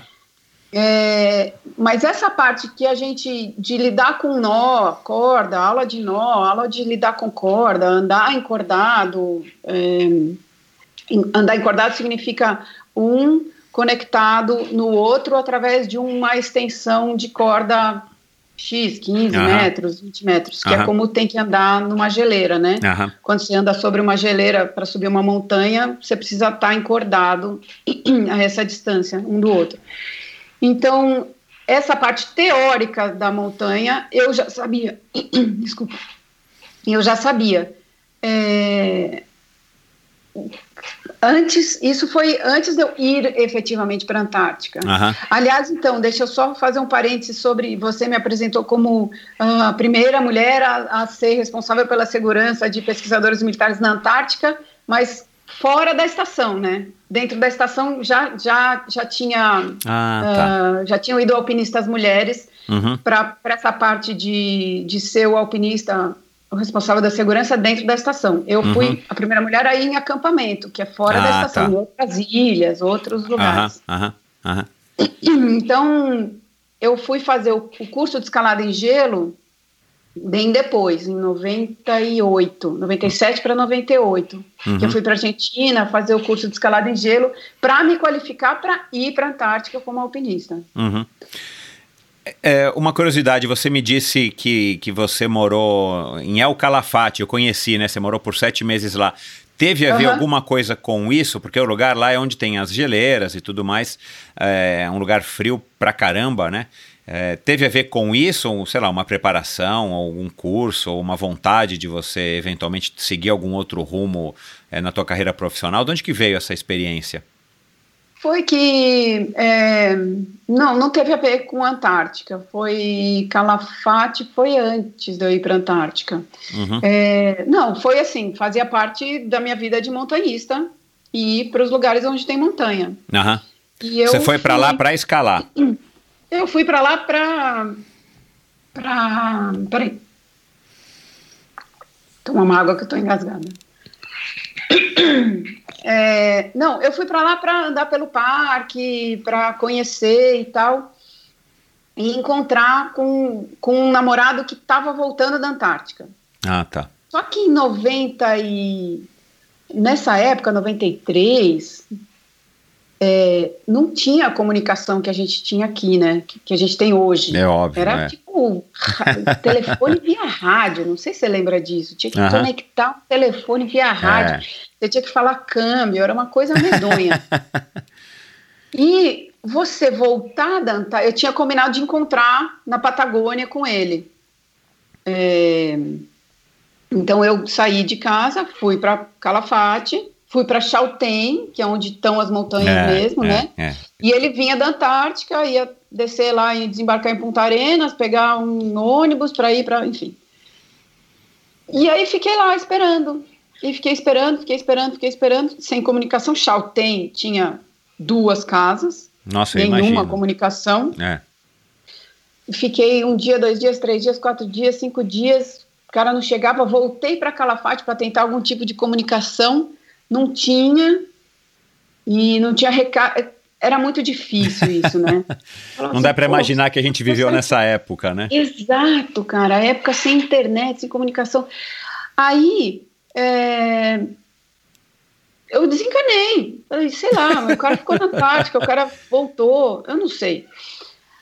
Aí, quando ele finalmente chegou, estava despirocado de um tanto, Michel, louco, louco, assim, fora da casinha total. Isso é uma coisa que a Antártica faz com a gente, principalmente a primeira, coisa, primeira vez que a gente vai para lá. Uhum. Eu acho que naquela época, mais por conta da falta de comunicação. Isso sim é isolamento social. O que a gente tá vivendo Verdade, aqui- É, é, é, é. isolamento social, desculpa, mas o que a gente está vivendo aqui é um isolamento social com internet, com eu estou conversando É outra com você história, é aqui, outra ó, história, né, é. tô te vendo. Mas enfim, eu sei que, cara, foi medonho, briguei, falei, tchau, vai embora, eu vou ficar aqui, não quero saber, nem vai me buscar no aeroporto, com o dia que se eu voltar para o Brasil, você nem vai me buscar. E fiquei lá. Fiquei mais. Uhum. É, ele veio embora, que realmente não estava bem da cabeça. E eu falei, bom, o que, que eu vou fazer aqui sozinha em Chaltén? Vou sair andando, porque é lindo, o lugar é maravilhoso. Meu, maravilhoso, eu conheço, é maravilhoso. um dos lugares mais lindos do mundo. E é engraçado, né? É, é, você vai andando na, aqui, você anda na trilha, você cruza as pessoas, você não fala nada. Na Argentina, você fala, você que tá andando lá, tá, você tá, vai, anda, anda, anda, aí cruza alguém e fala, olá, olá, né? olá, olá. E aí eu tô andando, tô cruzando um riozinho assim pelas pedras, e cruzei com uma pessoa, falei, olá. E a pessoa me respondeu um olá, diferente, que o olá argentino tem um, um, LHzinho assim. Uhum. Aí eu olhei, quando eu olhei, a pessoa me olhou também, era o Tom. Uau! que era meu amigo da Unicamp, da, da, Unicamp, da escalada, é, tal. É. Ué, o que você tá fazendo aqui? Falei, ih, meu, nem me fala. Aí ele falou, ó, oh, tô aqui com o Armando, a gente veio escalar, a gente já escalou não sei onde, não sei onde. É, ele tinha quebrado o dente, tava parecendo, sei lá, aquele aquele Debbie Lloyd, sabe, que tem o dente quebrado. Ele tinha quebrado o dente, ele tinha caído, quebrado o cóccix. Ele estava todo meio entrevado, assim. Sei. Falou, ah, tô aqui com o Armando, vamos lá, vem visitar o nosso acampamento. Falei, vou. Desarmei a barraca lá de baixo, que estava lá embaixo no, no Pueblito. Montei a barraca lá com eles, no acampamento deles, e fiquei lá com eles uma semana. É, vida de vida de escalador casca grossa mesmo, que lá é Patagônia, é realmente escalador casca grossa. E eles ficaram lá cuidando de mim, me dando comida, me levaram para escalar. Uau, que legal. Eu, escalamos uma montanha lá que chama Gurra de la S, que faz parte da cadeia do Fitzroy. Uhum. E fiquei lá com eles uma semana, aí voltei para Calafate. Quando eu voltei para Calafate, era no meio do carnaval. É... E eu falei assim: meu pai não está em casa. Tentei ligar para casa, né? Calafate já tinha uma estrutura. É, tinha Calafate o, é bem maior, né? O telefone. Aí a gente foi lá falar por telefone e liguei pro meu pai. Meu pai estava viajando.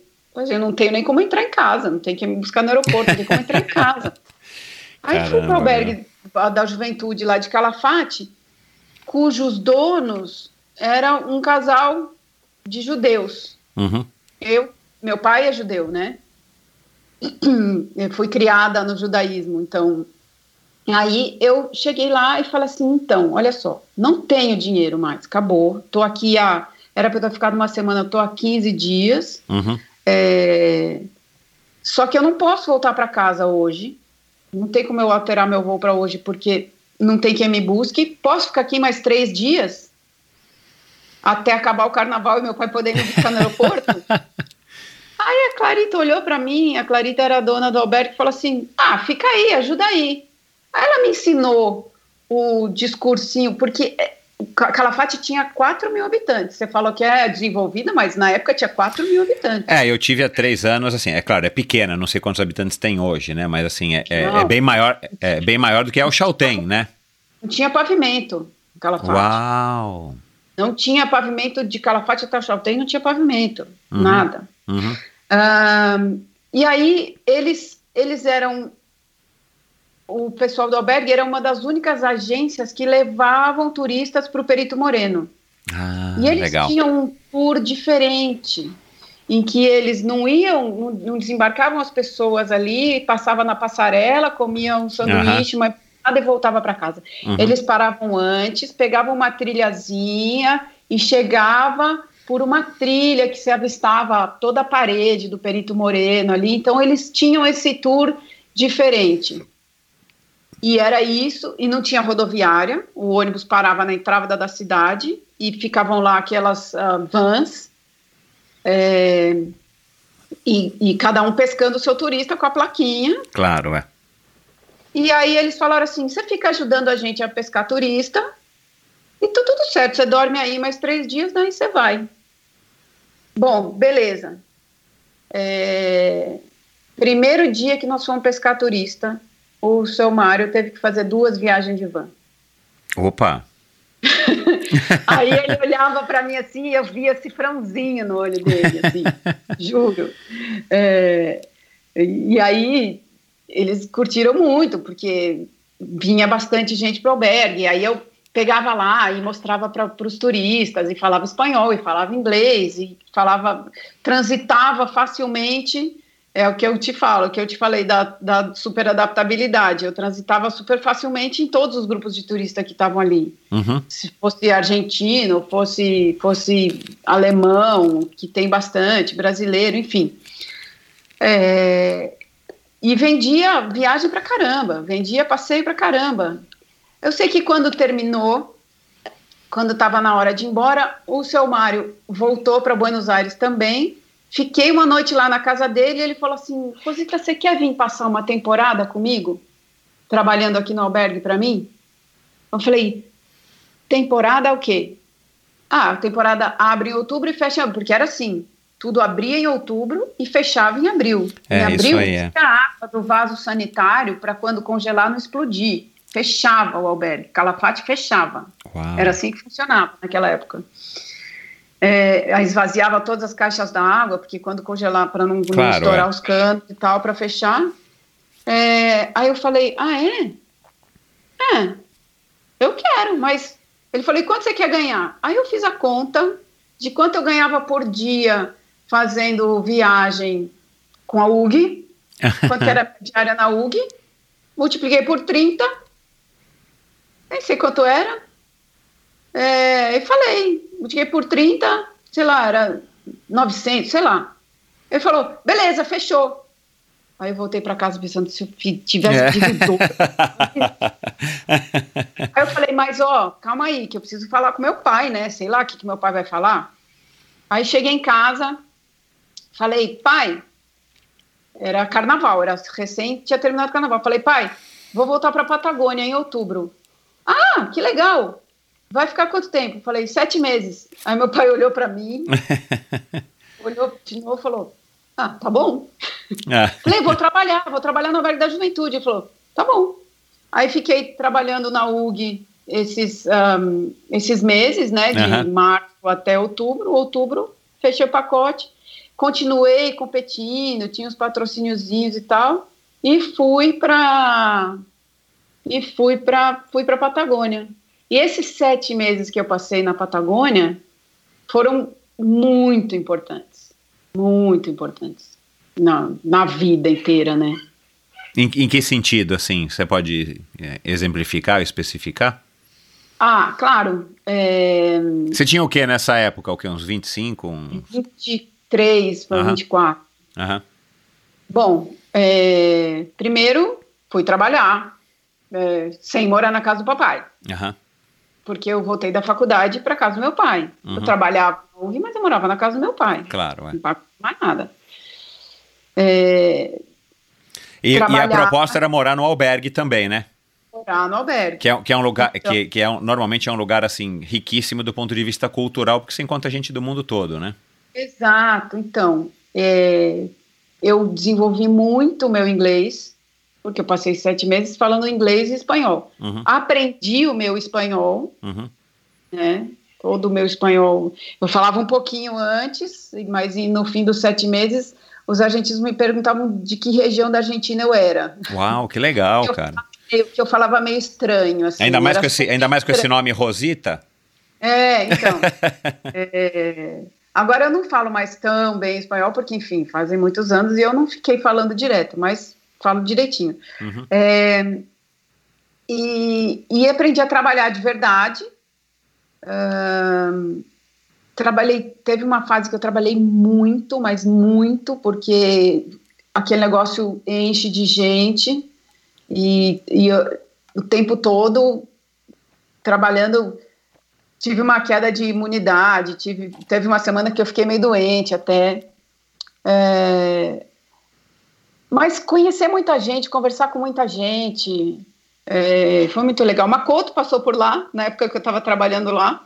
Ele foi com o, o Mike, aquele amigo suíço dele, Aham. foi abrir uma, uma via de escalada. Ah, e o Ale Portela, também um, um Aham. escalador carioca mega blaster.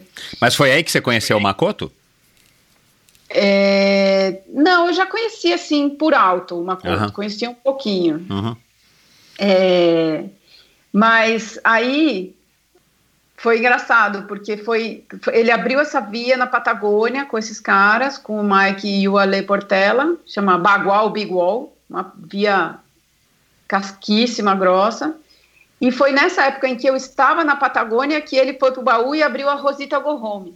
Ah, que legal! tem, tem vários.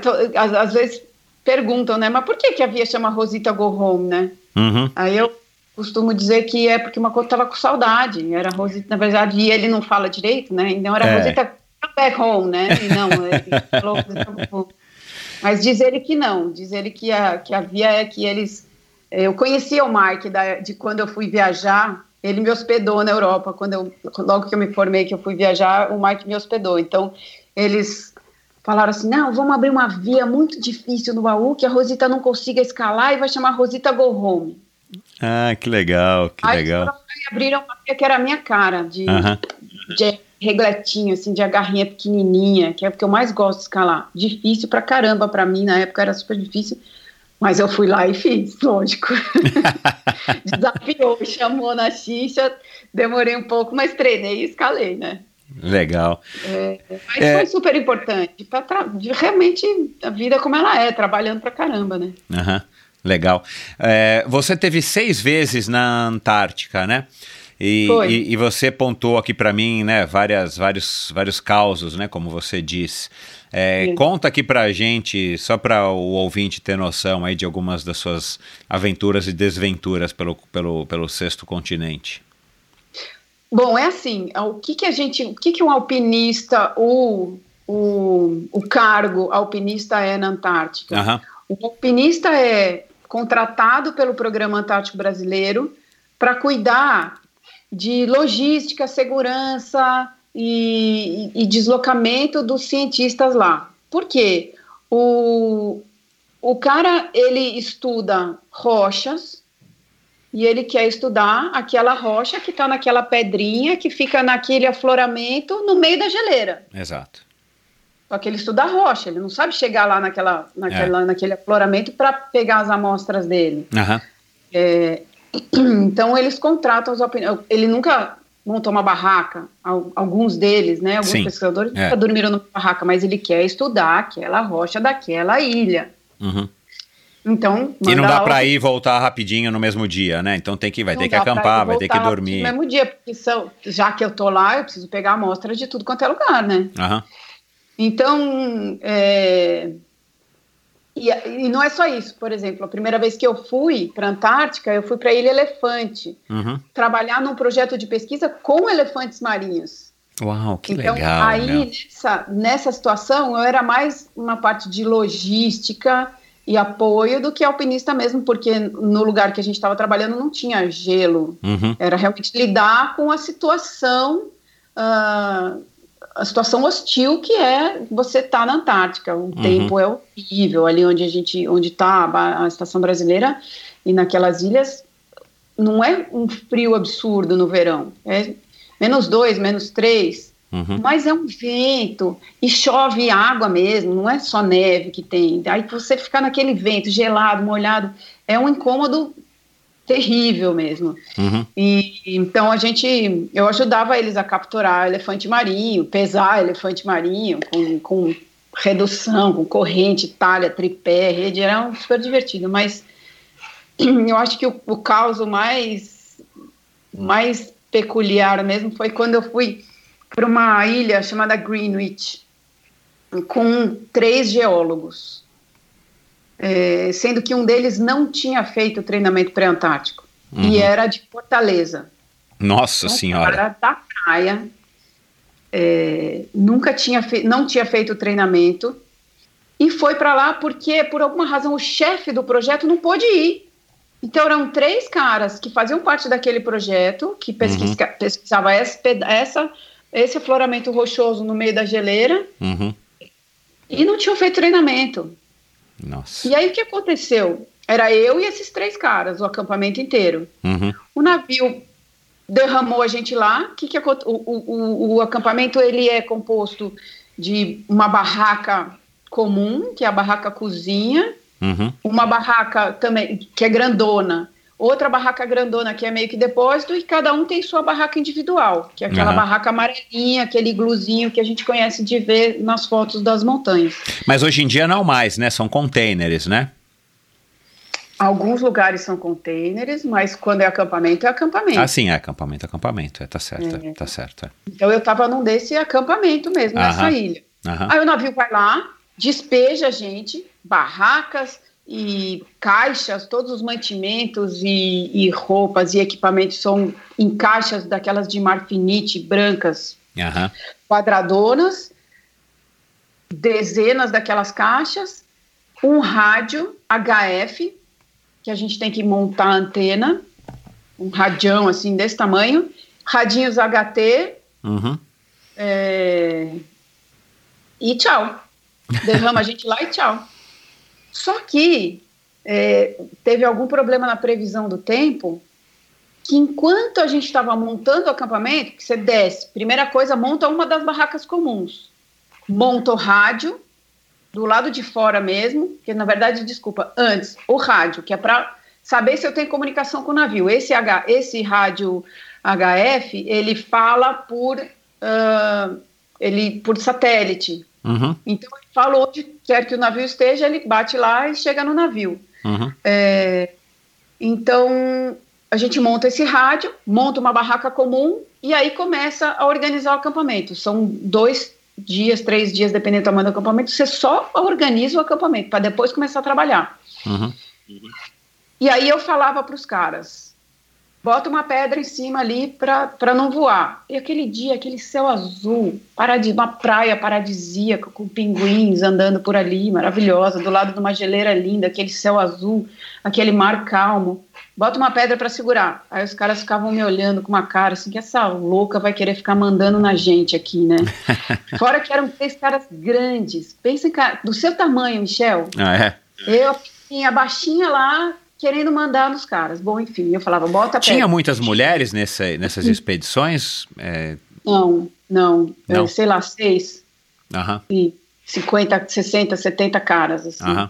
Entre, entre a estação, navio, tripulação do navio, estação e, e acampamentos. Uhum. E normalmente as mulheres eram o quê? Pesquisadoras. Não tinha nenhuma mulher trabalhando lá. Além das Pesquisadoras. pesquisadoras. No começo não tinha muitas mulheres militares, depois começou a ter mais mulheres militares, mas a maioria pesquisadoras. Aham. E eu só de alpinista. Aham. Bom, enfim, eu sei que a gente tinha, eu tinha montado rádio, botei antena, testei com o navio, tudo certo, tudo certo. Posso ir embora? Sim, senhor comandante. O navio foi embora. Enquanto a gente estava montando barracas individuais, a barraca comum já tinha, as barracas individuais, algumas já tinham sido montadas, e eu falava assim, e era uma praia que só tinha pedra, Michel. Não Uhum. tinha nada de areia, não tinha nenhum lugar para você fincar uma estaca, nada. Uhum. Então a gente tinha que amarrar a, a cordinha da barraca numa pedra e calçar aquela pedra com outras pedras, um, um um trabalho de engenharia para você deixar aquela barraca sólida. Uhum. De repente, Michel, o tempo virou, mas virou do avesso. Virou o dia depois de amanhã, assim. e o que aconteceu? Uma rajada de vento derrubou a minha antena do rádio HF, puxou aquela caixona grande, era um rádio, uma caixona de 50 por 40 por 20 de altura, pesado pra caramba. Aquele troço caiu de cima do marfinite de bunda e decepou o cabo da antena. e Nossa, meu. amassou, o- uma- amassou a conexão. Inconsertável. Mas eu consertei gerador a gasolina. Isso eu não consegui consertar, esse rádio. Inconsertável. E aí o navio tinha ido embora. A gente tinha naquela época uma caixinha, que hoje é o spot. Só que era uma Ah, caixona, assim. Era o, o primórdio do é, o spot pré-spot. tinha, que tinha uma chave, fazia clac, clac, clac, três, três opções, assim. Aí tinha lá o, o, o menu. Opção 1 um, tá tudo bem, opção 2 tá mais ou menos, opção 3, emergência absoluta, e opção 4, estamos sem comunicação. Uhum. Aí eu virei a chave pro 4, estamos Uhum. sem comunicação. Uhum. E corre montar tudo que a gente conseguisse montar e, e, e botar pedra em cima de tudo que a gente conseguisse botar pedra, e entrar na barraca e esperar, esperar. o navio voltar para trocar aquele rádio. Uhum. O navio já tinha, já tinha andado um, um monte. Uhum. Bom, passamos aquela noite, aquela tempestade, a barraca chacoalhando. A cada segundo você acha que a barraca vai cair ou sair voando. É, tinha acontecido alguma coisa, tinha mudado a marca de água mineral e a garrafa, o plástico da garrafa não aguentava frio. Então, se a garrafa caísse, ela explodia.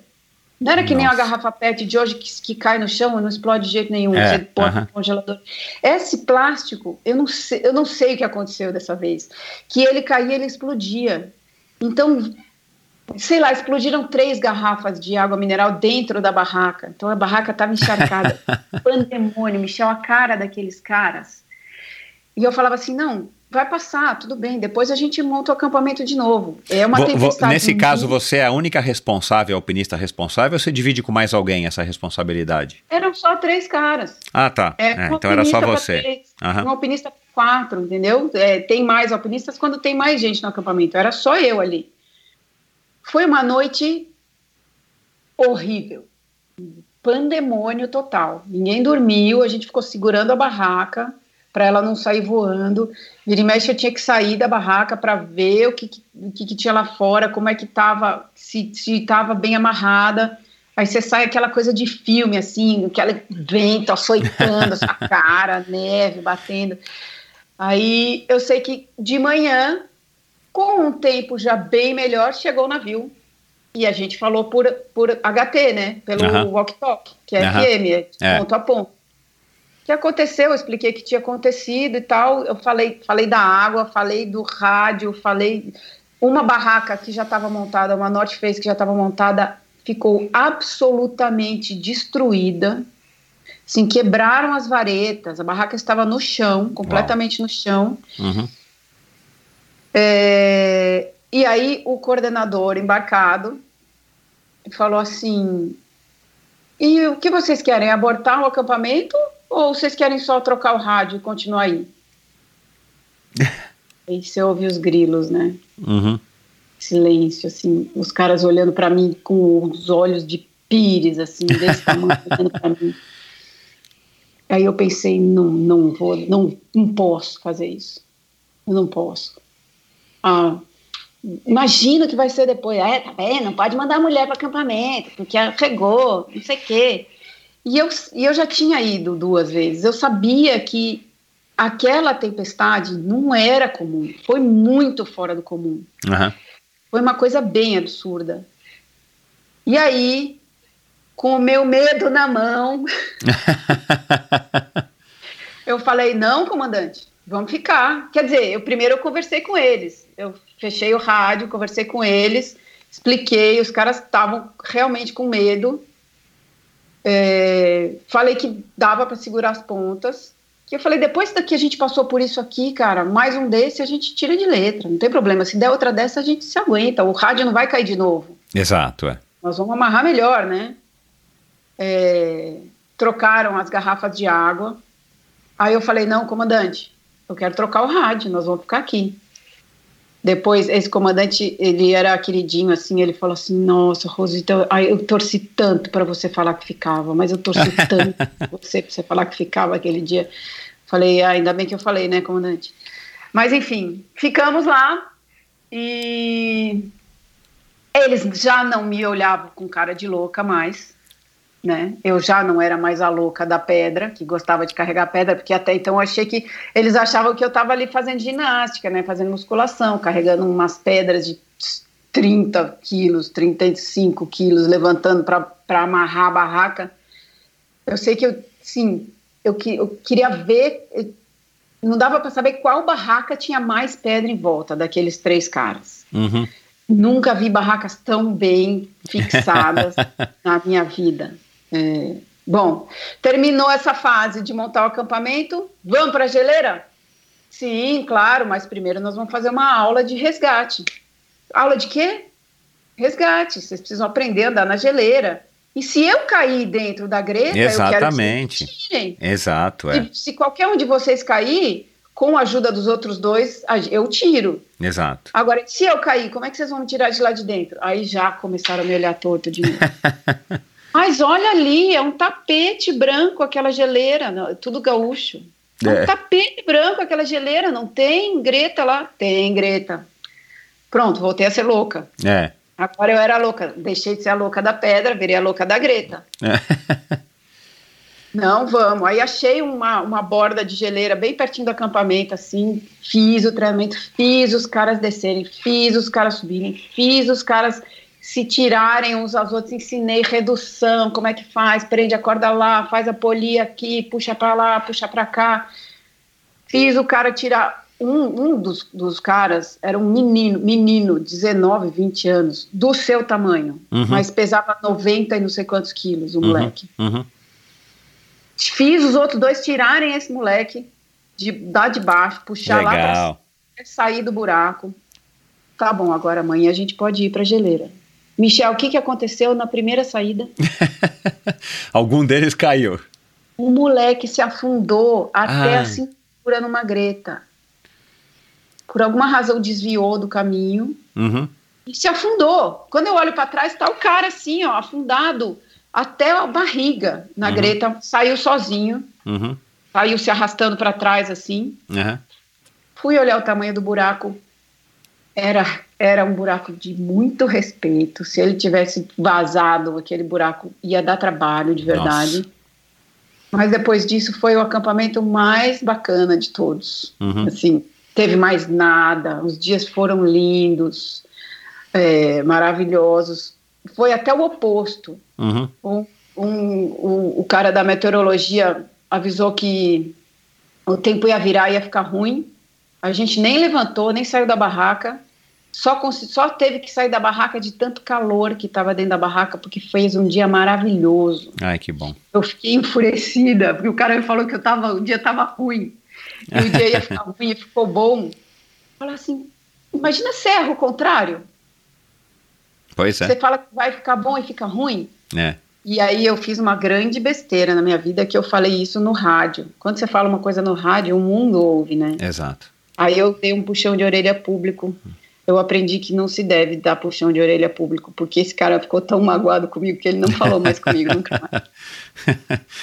Mas É. é, causos, tem muitos causos. Ô, ô, Rosita, prática é- você, você disse que o teu namorado, o teu então namorado na época ali, quando voltou da Antártica, da Antártica voltou pirado.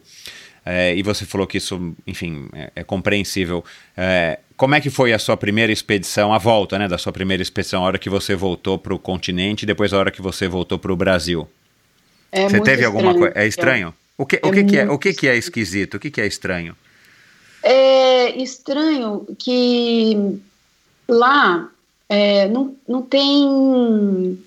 O tempo é muito relativo, Uhum. porque a sua noite, em pleno verão, a, a noite dura uma hora, duas horas, e, e às vezes mal fica a noite, né? Porque o sol trisca lá embaixo do Exato. horizonte e já sai de novo, porque ele dá a Uhum. volta inteira, assim, né? No, no mundo.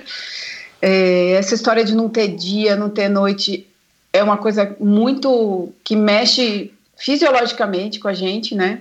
É, o ritmo muda. É, não tem dinheiro, você não tem que ficar lidando com dinheiro, você passa eh, 30, 40 dias sem saber o que é dinheiro, sem saber o que é horário.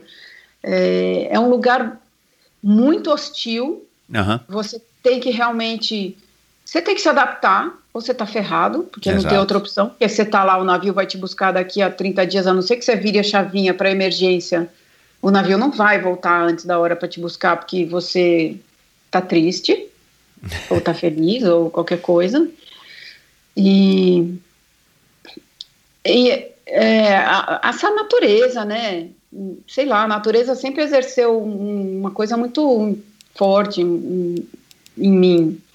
Então é é realmente uma coisa muito, sei lá, mexe, mexe a primeira vez Uhum. que você vai. Uhum. E eu voltei, sei lá, eu não sabia onde eu estava. Vários dias eu não sabia onde eu estava acordando. Eu estava acordando na minha casa, mas vários dias eu não fazia ideia de onde eu estava. Eu demorava segundos, vários, assim, olhando em volta para entender que eu não estava mais dentro da barraca ou dentro do camarote do navio. Rosita, você, é, enfim, você também se formou em tradução e, e como intérprete, interpretação.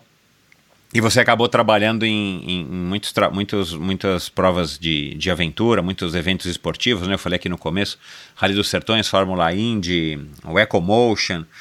É, você também escolheu isso, claro, pela, pela tua aptidão, pela, pelos teus conhecimentos, pelo teu, pelo teu networking. O que que isso te... É, o que que a tua experiência como é, montanhista, é, escaladora, é, bióloga, te acrescenta nesse, nessa cobertura desses eventos, assim, nessa cobertura, nessa tradução, nessa interpretação, para que você, para que você consiga, é, enfim, permear tão bem em mundos aparentemente tão, tão diferentes, né? Fórmula Indy, Rally dos Sertões, depois corridas de aventura e depois agora culminando com, com quer dizer, é, nos últimos cinco anos com o Brasil Ride. É, Bom, é, que nem eu falei, né? O montanhismo ele me proporcionou o começo de tudo. Tudo que eu já fiz foi através do, do montanhismo. Uhum. É, a, a parte da tradução tem a ver com o montanhismo na medida em que foi por causa dos meus sete meses na Patagônia, só falando outros idiomas, que eu desenvolvi bastante Legal. E o, o meu, o, o, meu inglês, que eu já tinha estudado bastante, comecei a estudar inglês com 5 anos de idade e não parei mais, mas além, além disso, é, também o fato de eu ter ido trabalhar com Makoto, eu trabalhava concomitantemente com a educação ambiental e naquela importação que o Makoto tinha de equipamento de escalada. Uhum. E a gente ia para as feiras nos Estados Unidos todos os anos, uhum. entre, uma ou duas vezes por ano. A gente ia para a feira. Então, eu falava muito inglês lá também, falava uhum. muito inglês com os clientes, traduzia muito a etiqueta, sempre traduzi muito. Uhum. É, é, quando eu estava na faculdade, teve um evento que veio um gringo, eu fui lá e traduzia, não era tradutora, mas eu era a pessoa naquele lugar que melhor falava inglês, então eu fui lá e fiz a tradução. Uhum. Então, acho que assim, eu sempre fui tradutora. Uhum. Só não era formada, Exato, mas sempre é. fui. Uhum. É, e eu até um dos livros que eu traduzi, eu nem era tradutora ainda formada quando eu traduzi o livro.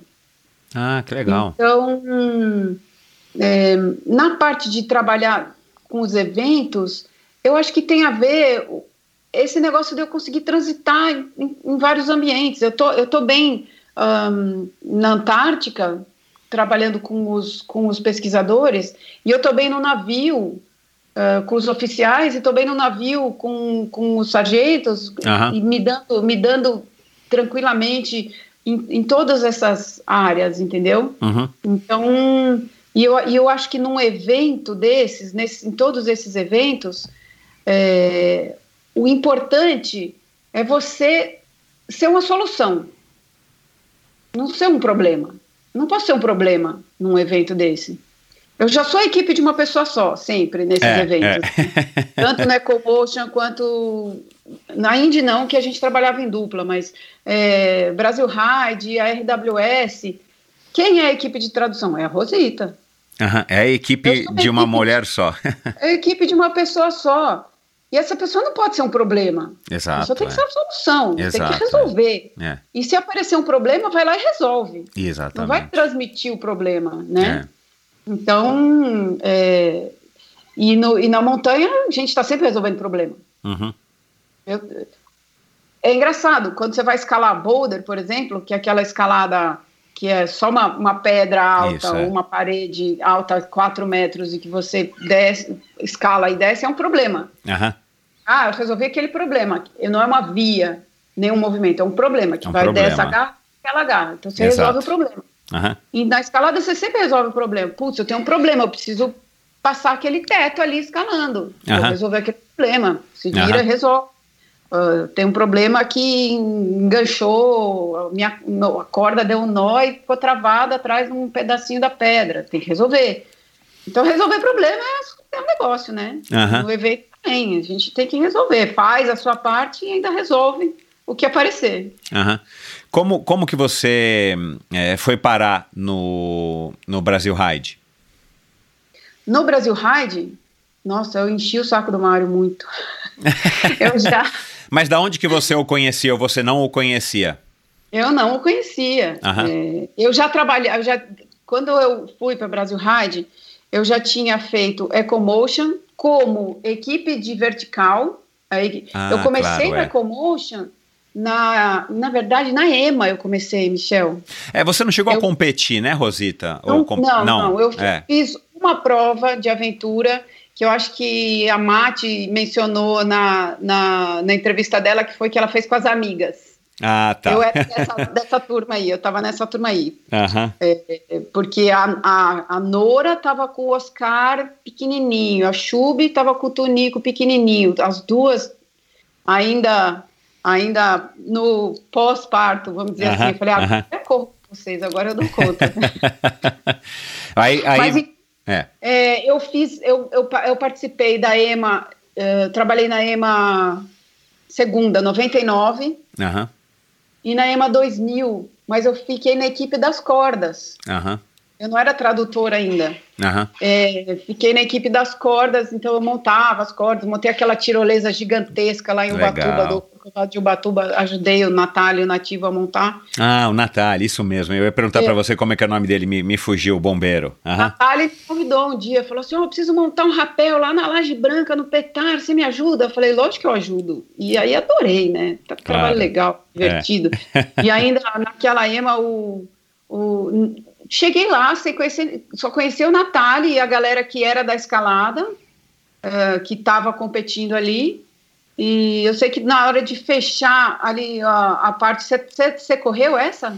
Correu, É, né? é, corri, corri, corri. é, Na hora 98, de 99.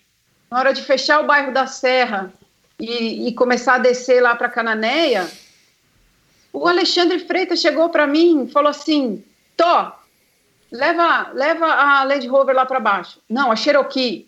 Leva a Cherokee lá para Cananéia. Ele nunca tinha me visto na vida. Botou a chave da Cherokee na minha mão, mandou levar para Cananéia. Eu falei, Uhum. beleza. Bom, e aí eu fiz o curso de tradução e em 2005 eu me formei. Eu já trabalhava no Ecomotion na parte de vertical. Aham. E aí eu falei para o Said, eu falei, Said, você está precisando de tradução simultânea, não dá mais desse jeito que você está fazendo. Tem Uhum. muito gringo nessa prova. Claro. É, e ele falou assim, sério, sério? Precisa, precisa ter. Não, mas o que, que precisa ter? Eu falei, você, era em Gramado. Eu tinha Uhum. acabado de me formar. Uhum, Ou tinha me formado ainda, não sei. uhum. Não, precisa de uma cabine ali no teatro para o briefing. Cabine? Aí, sei, eu sei que eu fui atrás da, de uma empresa que tivesse cabine e equipamento de tradução lá em Gramado Uhum. e montamos a cabine, eu fiz a tradução. Foi, assim, primeira vez mesmo. E daí comecei a fazer todos os Ecomotion, a tradução. Depois que acabou a Ecomotion, eu fiz o ARWS com a, com a Chub Aham. e- lá no Pantanal e Sertões. Um dia também o pessoal dos Sertões, o, o Tom fotografava os Sertões, né? Ah, legal. Da Web Venture. Aham. E aí o dono da Web Venture me indicou nos Sertões. Ó, você também precisa de tradução. Eu tenho uma amiga que faz tradução simultânea. Aí o cara me ligou e tal. Só que para os Sertões não dá para fazer cabine, porque cada dia é num lugar. Exato. E foi aí eu investi no equipamento portátil. Com o primeiro Sertões eu comprei o meu equipamento portátil, Ah, que são que é um radinho pequenininho assim, que é o que eu uso no Brasil Rádio até hoje. E e aí eu fiquei procurando evento para fazer. Claro. Agora eu a equipe, a equipe com equipamento. É. Com equipamento. E aí fiquei procurando. E sempre me falavam, ó, Brasil Ride, evento legal, vem um monte de gringo. E aí tinha a festa, a festa da Go Outside. Aham. Aí tava lá o Mário Roma. É. Aí eu falava assim, Dri, Adriana Nascimento, o Dri, que me apresenta para o Mário Roma, fala que eu sou tradutora. Aí ela vinha lá, Mário, essa aqui é a Rosita. Ela é tradutora, faz tradução simultânea, Rally de Sertões, é Comotion, não sei o quê. Aí o Mário, muito prazer, como vai e tal. Muito gentil. Tá, nada, não desenvolvia nada. Aham. Outra festa. Rodri, você falou com o Mário Roma? Aí, Adriana, falei, Rosita. Matheus, o Matheus, é, que era da Shimano, hoje é Specialized, é, ele falava também para o Mário Roma. Eu sei que tinha vários amigos que eu sempre falava assim: fala de mim para o Mário Roma, fala de mim para o Mário Roma. Eu não sei quanto ele ouviu falar de mim antes. E aí, toda festa que tinha, eu pedia para alguém me apresentar para o Mário Roma, e toda vez o Mário Roma falava: muito prazer em conhecer. Tipo assim, nem sei quem é. né? um belo dia, em 2015, toco o telefone, é o Mário Roma. Opa. Aí sabe aquela cena? Sabe aquela cena? Oi, aqui é o Mário Roma. Eu fiz um yes!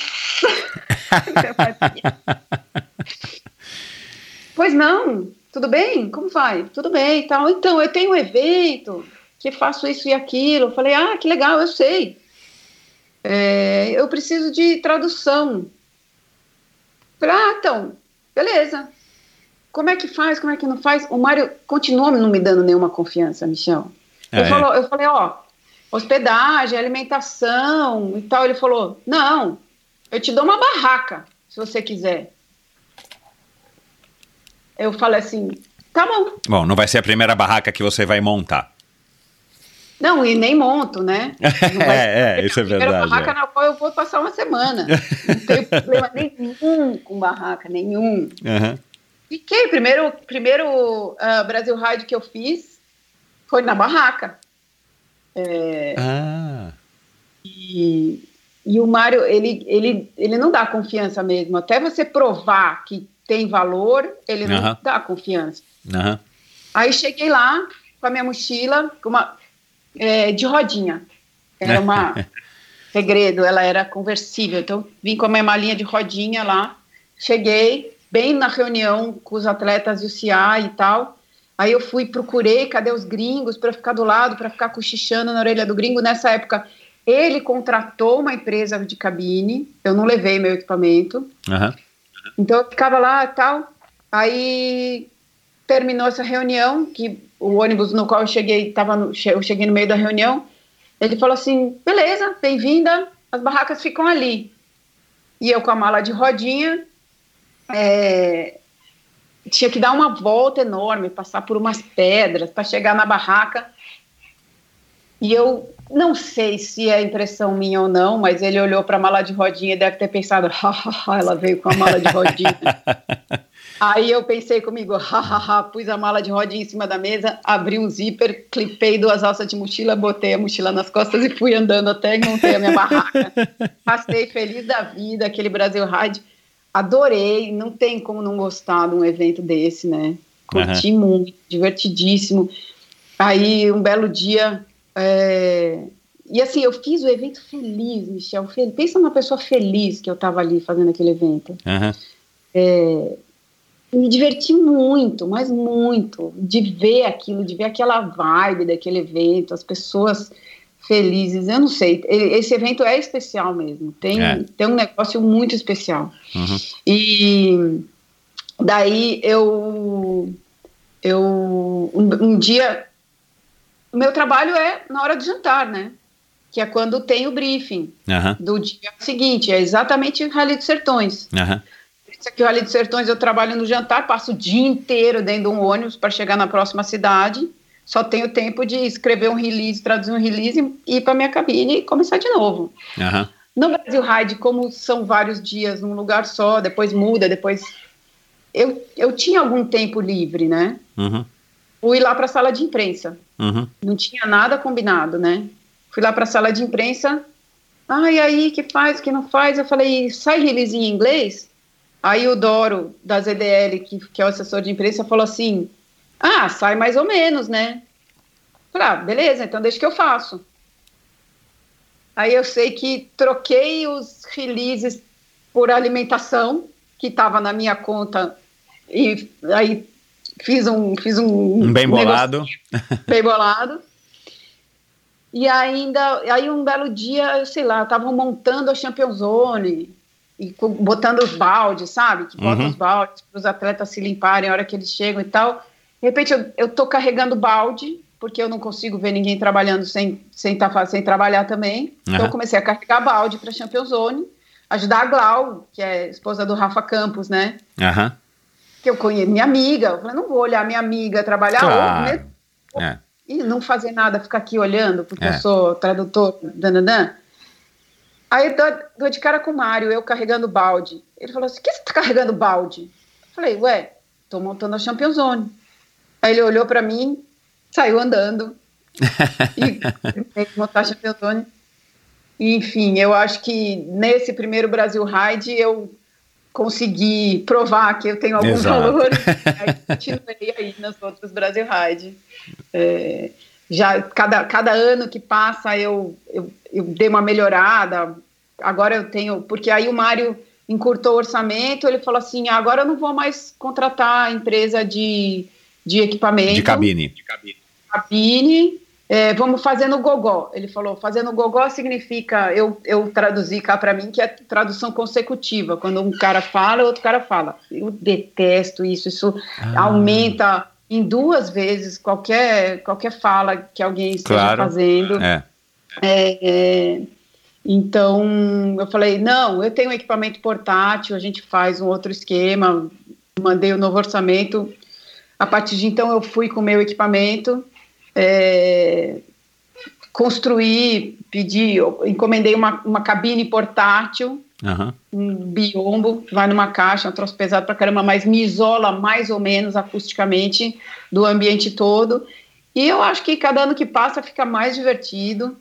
Até virei repórter do Brasil Ride, né? então, conta, conta isso, como foi. Ah, a parte de virar repórter foi. Esse, o ano passado foi o terceiro ano que Uhum. eu fui, né? Uhum. É, foi assim. é, no ano que a gente foi para foi para o sul da Bahia, para Porto Seguro, o Avancini ele não, pô- não podia competir, mas ele foi para lá de qualquer jeito. Uhum. E, e eu acho que ele falou para o Mário: ah, dá um jeito aí de eu trabalhar. E aí o Mário teve a ideia, eu acho que ele já tinha a ideia, se não me engano, de fazer transmissões ao vivo, Uhum. da chegada, da largada e da chegada. Aham.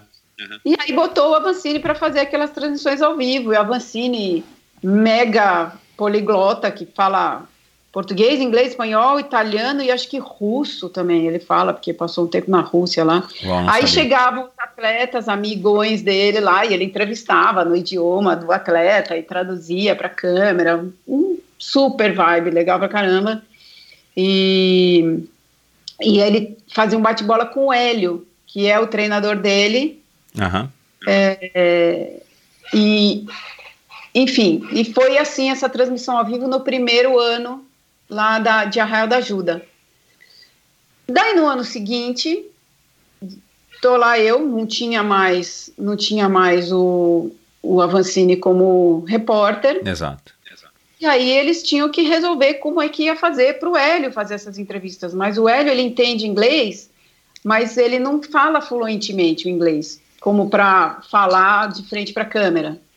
E, e aí o Hélio falava assim, ah, não, não vou, falo, não, não tem. Você... Eu falei assim, beleza, eu fico ali, eu, eu traduzo o, o que ele falou. Enquanto o Hélio está entrevistando, eu fico atrás do Hélio, cochichando o que o cara tá respondendo, daí o Hélio fala para a câmera, eu nem apareço, eu fico, eu falo no rádio, falo através.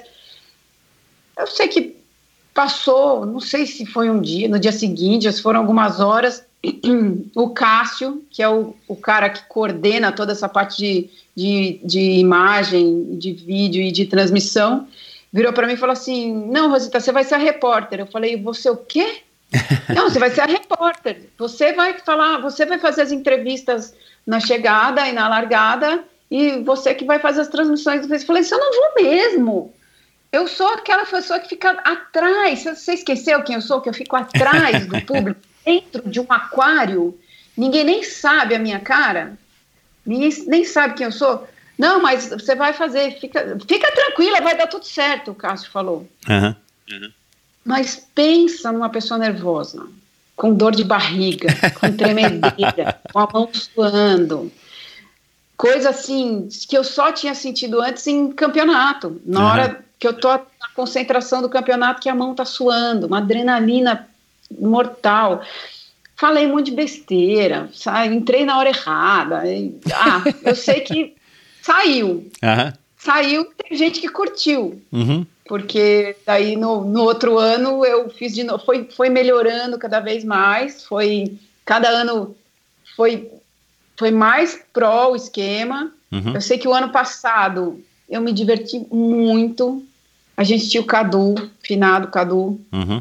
que me ensinou tanta coisa, tanta coisa desse negócio de, de, de transmissão ao vivo, de para onde olhar, como olhar, de ouvir o ponto, de me comunicar com a pessoa que está no estúdio, porque tem esse esqueminha lá no Brasil. A gente tem um estúdio Aham. onde fica o Hélio e o Cadu ficava lá, do lado do Hélio, o Cadu conduzindo todo esse ao vivo, maravilhoso.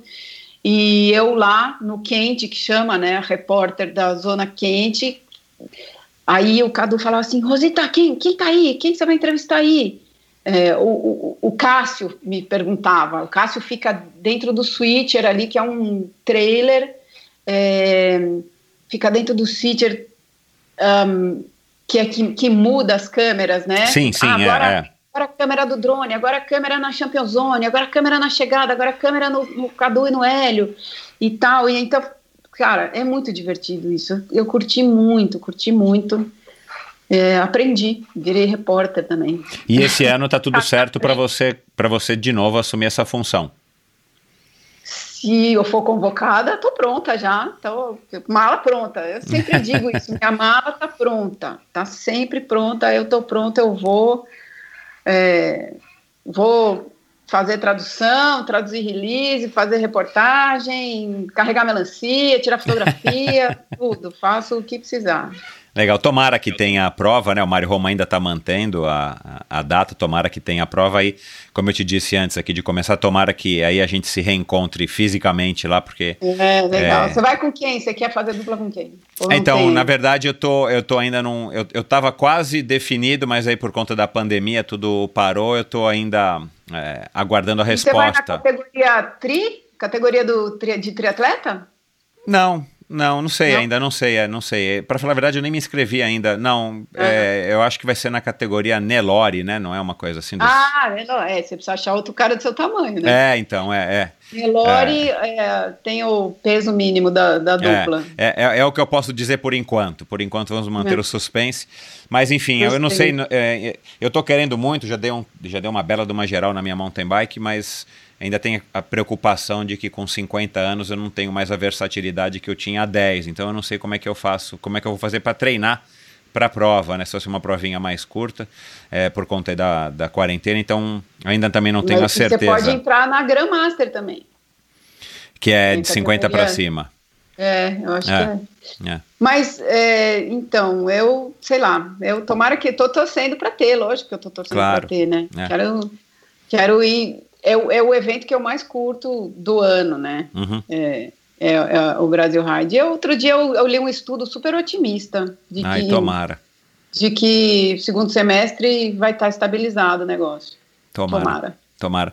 Bom, Rosita, para a gente encerrar, ah, é, como é que você se mantém em forma hoje em dia? Até, até porque esse teu trabalho, esses teus trabalhos, né? Você não tem um trabalho só, cara, eles te exigem isso, né? Você não é, não é um trabalho que você fica sedentária, né? Você precisa ter essa versatilidade, você não pode ter preguiça, você precisa estar minimamente em forma, né? Você continua escalando. É, assim, a gente, depois que a Tati, que a minha pequena, eh, atingiu uma certa idade com um pouco mais de discernimento, em termos de segurança, a gente está tentando voltar para mais para escalada, né? Aham, É, em rocha. uhum. Mas O, Tom, o Tom também es- escalou, né? Ele, Também, ele, ele, ele também, parou, ele tá escalando. Pô, Michel, agora na quarentena a gente montou um boulder aqui atrás, aqui no quintal. Uau, que privilégio, Então, cara, que legal. A ideia é a gente continuar a escalar um monte aqui em casa, mas é, eu, eu passei a correr, né? Uhum. corrida. Ah, que legal. Eu, eu treino corrida, aqui em Vinhedo tem um grupo e eu treino, faço umas provinha de rua, mas eu gosto Sim. mais de, de prova de trilha, né? Ah, legal. Mas nem faço muita prova. Eu, eu Aham. corro mesmo para para manter um certo fôlego e faço treinamento funcional. Eu Uhum. virei uma atleta doméstica, vamos dizer assim. Agora, mais doméstica ainda, né? É. Porque agora é tudo dentro de casa. Aham. Mas é assim, corrida e funcional e uma escaladinha de vez em quando em ginásio. E quando a gente pode, fim de semana, a gente vai ver se rala a mão numa pedrinha. Legal. O que que a vida a- ao ar livre né, A vida representa? ao ar livre representa, vida, você. ponto. Não tem Não tem outra opção, né? livre- Sem ar livre não tem vida, né? A vida ao ar livre é essencial, é importante, básico para para viver. Bacana. E o que que você espera que teus filhos levem para, enfim, para a vida deles? É que você, você e o Tom estão tentando passar através desse estilo de vida, quem vocês são, né? Porque, para quem não sabe, o Tom tem uma história aí também, enfim, você já citou aqui um pouco ele, né? Mas o Tom é fotógrafo profissional também, fotógrafo outdoor e tudo mais. É, o que, que vocês querem é, deixar, o que, que você gostaria de deixar aí como um, um grande legado para que eles sigam na vida adulta deles e, e lembrem isso é, da- da- dos pais? É, eu, o que eu mais quero que eles aprendam é é, respeito ao meio ambiente, respeito às pessoas, respeito a, a, a, tudo, né? Respeitar, respeitar tudo que tem, tudo que gostaria de ter, é, cuidar muito de quem está em volta e do meio ambiente, principalmente, que está precisando. A gente está vendo é, como o meio ambiente está reagindo à nossa ausência, Exato. né? A a ausência do ser humano. E, e assim, uma das coisas que eu quero muito mostrar para eles, que é o, o que mais importa, o que de mais valioso a gente tem, e eu falei isso para o meu pai uma vez, é o que está dentro da minha cabeça. É o que eu tenho de mais valioso. É. Uhum. Não importa é, se eu tenho muito dinheiro, menos dinheiro, pouco dinheiro, se eu vou me ferrar muito, se eu, se eu vou passar por situações complicadas. Nunca ninguém vai tirar de mim o que está dentro da minha cabeça. Uhum. O que eu sei e o que, e, e o que eu tenho, e o meu. O que eu tenho dentro de mim, né? Os meus princípios. Independentemente do que a vida venha me trazer ou me surpreender. Então é o que eu quero que eles saibam é isso, que eu, a essência da pessoa é o mais importante de tudo, que é o que vai resultar em tudo que essa pessoa vai fazer, né? Eu quero que eles sejam pessoas com essência boa e respeitosa. Legal. Que bom. É, bacana, obrigado por ter é, doado aí tanto do seu tempo. Rosita, quem quiser acompanhar aí as suas fotos, né? Você também tem um lado fotógrafa e tal. Você já ganhou um prêmio, né? De foto, é isso? Foto da Antártida, como é que é? Ah, era um prêmio local lá da, Ah. da Marinha. Ganhei tá. uma viagem para Antártica com acompanhante. Caraca, meu, uau! Aí você foi com o Tomás pra lá? Não, não era o Tomás. Era, Ah, tá. Era o pré-Tomás. anterior, era pré-Tomás. Que legal. É, o, teu, o teu Instagram que é Robelink? é, Robelink com KY. Isso, é. KY no final. É. É, você tem mais algum contato, site, rede social, quem quiser te conhecer, quem quiser te procurar, quem quiser te contratar? Me contratar. É você continua no Robelink, rally? né? Você continua no rally? Tô tentando voltar. Ele mudou, o Rally mudou de dono agora, É, então. deixou de ser mundial e agora, sei lá, ouvi rumores de que talvez volte a ser mundial. Agora já não sabemos mais nada, né? Eu tava quase que tentando, conseguindo marcar uma reunião com eles e aí veio veio o seu corona e pá. É. Você viu que eu já gravei com o Carlos Ambrosio? É, eu vi o nome lá, mas ainda não É, citei. é, ele, ele acho que é uma das pessoas que, que o grupo deles que comprou, né, do, o, o Rally dos Sertões, se eu não me engano, ah, e ele acabou enveredando aí também para o mundo do, do ciclismo, enfim. É, mas legal, então é, é só através do, eu me perdi aqui agora, é só através do Instagram, e-mail, como é que a pessoa te acha? Instagram, Ah, Instagram. É, é, se precisar, tá lá. Aham, eu, aham. eu vejo bastante, respondo DM, Legal. Então, tá. Aí, a partir dali, a gente envolve os Deixa, deixa, contatos. an- deixa eu só é, fazer uma pergunta. Eu faço isso para muitas pessoas aqui, não sei por que que eu acabei esquecendo de fazer para você. você. Você vive, você convive bem com essa história das redes sociais, essa história da, dessa super exposição que o Facebook, sei lá, se foi ele que começou. Você é uma pessoa que, que sente essa necessidade ou você ainda tá com, você con- continua, vai, mais purista e, e- e você não é tão viciada assim? E como é que são seus filhos, né? Como é que vocês encaram isso, você e o Tom, é, com relação a eles, na educação que vocês dão para eles? Porque, cara, é difícil você evitar e eles automaticamente já nasceram, né, num mundo completamente conectado, diferente do nosso, aquilo que você acabou de citar há pouco tempo, né? Chegou em El Chaltén, não, não tem como você se comunicar com as pessoas, tem que voltar para Exato. Calafate, né? Exato. É, eu convivo bem, não sou, não me considero heavy user de, de redes sociais. O Facebook eu quase nem abro, Aham. perco, perco eventos por conta de não olhar muito o Facebook. É, e eu, eu fiz do Instagram a minha rede social profissional, então eu não, não ponho, eu ponho minhas fotos, realmente minhas fotos mais bacanas no Instagram, Aham. e eu, eu uso muito o Instagram para para ver pessoas que eu não vejo há muito tempo e saber o que está acontecendo com elas e tal, procurar informação, procurar produtos, procurar ideias. Eu uso bastante o Instagram.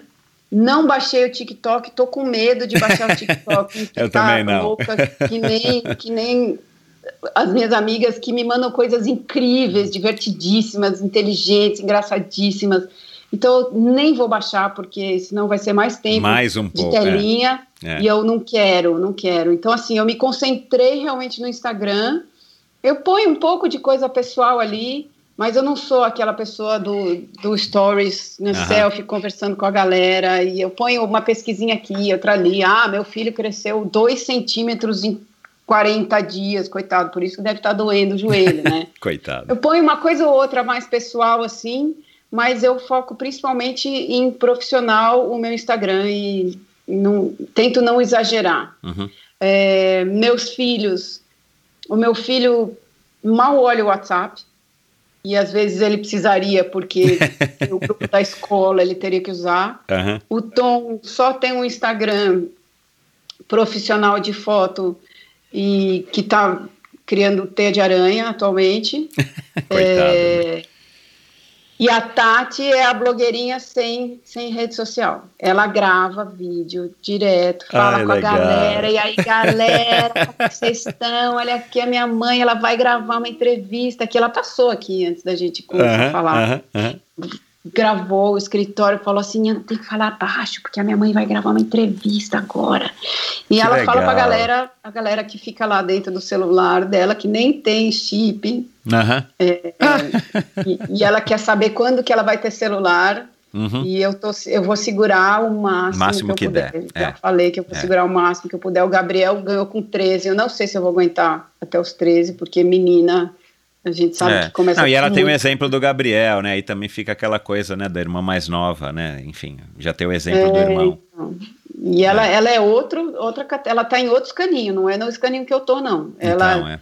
ela, ela gosta de escalar, ela gosta de correr, mas ela tá num escaninho diferente do meu, Uhum. da parte de, de piroagem, vamos dizer Aham. assim. E, e- e- você está lidando bem com isso, está se preparando, né? Claro que tudo pode mudar, né? Enfim, ela é muito novinha, mas assim, você também tem que aceitar isso, né? Essa é outra, essa é outra É, coisa que a gente é. tem que enfrentar como pais, né? Eu tô aqui pensando qual vai ser o livro, quais vão ser os livros que eu vou comprar para saber como lidar com filho adolescente. Porque é, se, se você me perguntar um medo, eu vou te falar medo de filho adolescente.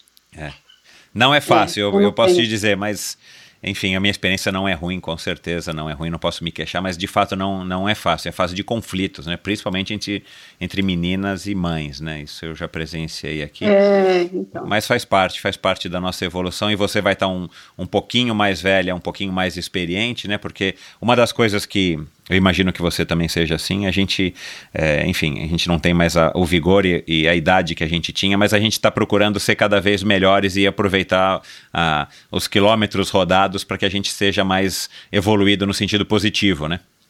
Exato, exato. Legal. Cara, mais uma vez, muito obrigado, Rosita. Foi um prazer Eu bater esse papo com você. E é isso. Boa sorte para você aí nas suas empreitadas. Manda um abração pro Tom, pros teus filhos. E quem sabe a gente vai se encontrar aí muito em breve lá na, na Brasil Ride. Tomara, tomara. Obrigada, Michel. Tchau. Bom, pessoal, mais uma conversa interessantíssima. Rosita uma pessoa muito querida. Tenho, não sei, cara, tenho uma afinidade com ela. eh, Fazia muitos anos que eu não a via. Quando eu a procurei, ela logo respondeu e, enfim, foi um bate-papo muito interessante esse. A gente, espero que vocês tenham gostado também. Ela tem uma experiência muito legal, muito, uma vida muito bacana, muito versátil. É, dentro desse episódio, desse nosso bate-papo, a gente conversou aqui a respeito de diversos temas e passamos aqui por diversos convidados que já passaram por aqui. É, e eles foram Mário Roma, a Marcella Toldi, a Chub Guimarães, o Rafael Campos, o Henrique Avancini, claro, a Adri Nascimento. Acabei nem perguntando para ela de onde que ela conhece a Adri.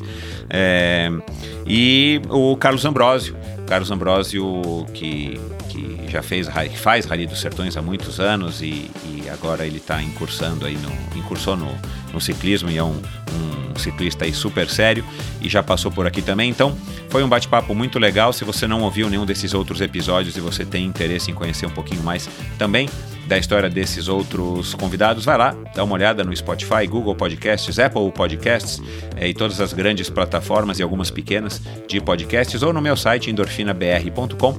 Vai lá e você consegue ouvir todos os episódios e dar uma olhada também eh, em detalhes, aprofundar um pouco mais o conhecimento é, a respeito dos meus convidados e também de assuntos que a gente aborda em cada uma das, das conversas que eu tive. Então tem um, um histórico aí legal de todos os episódios e com vários links, várias fotos é, de, todos os, de todas as pessoas que já passaram aqui pelo Endorfina.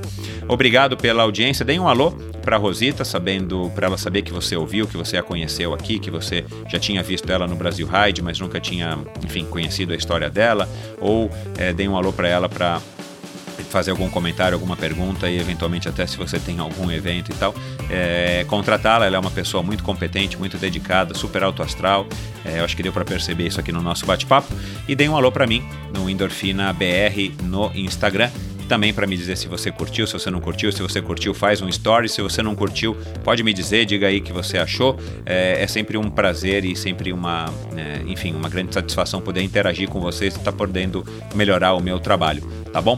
Muito obrigado, é, obrigado pela audiência, obrigado pela atenção de vocês e até o próximo episódio do Endorfina. Valeu! Esse episódio foi um oferecimento da Bovem Energia.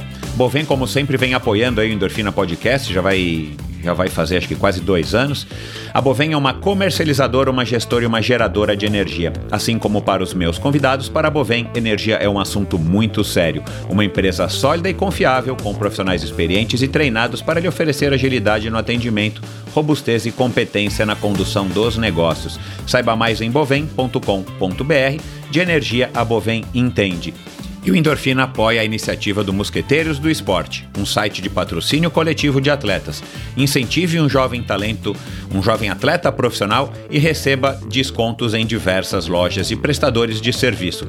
Seja você a diferença na carreira de um jovem talento. Agora sim, siga Mosqueteiros do Esporte no Instagram, Mosqueteiros do Esporte no Facebook e conheça lá os atletas no site mosqueteirosdoesporte.com.br.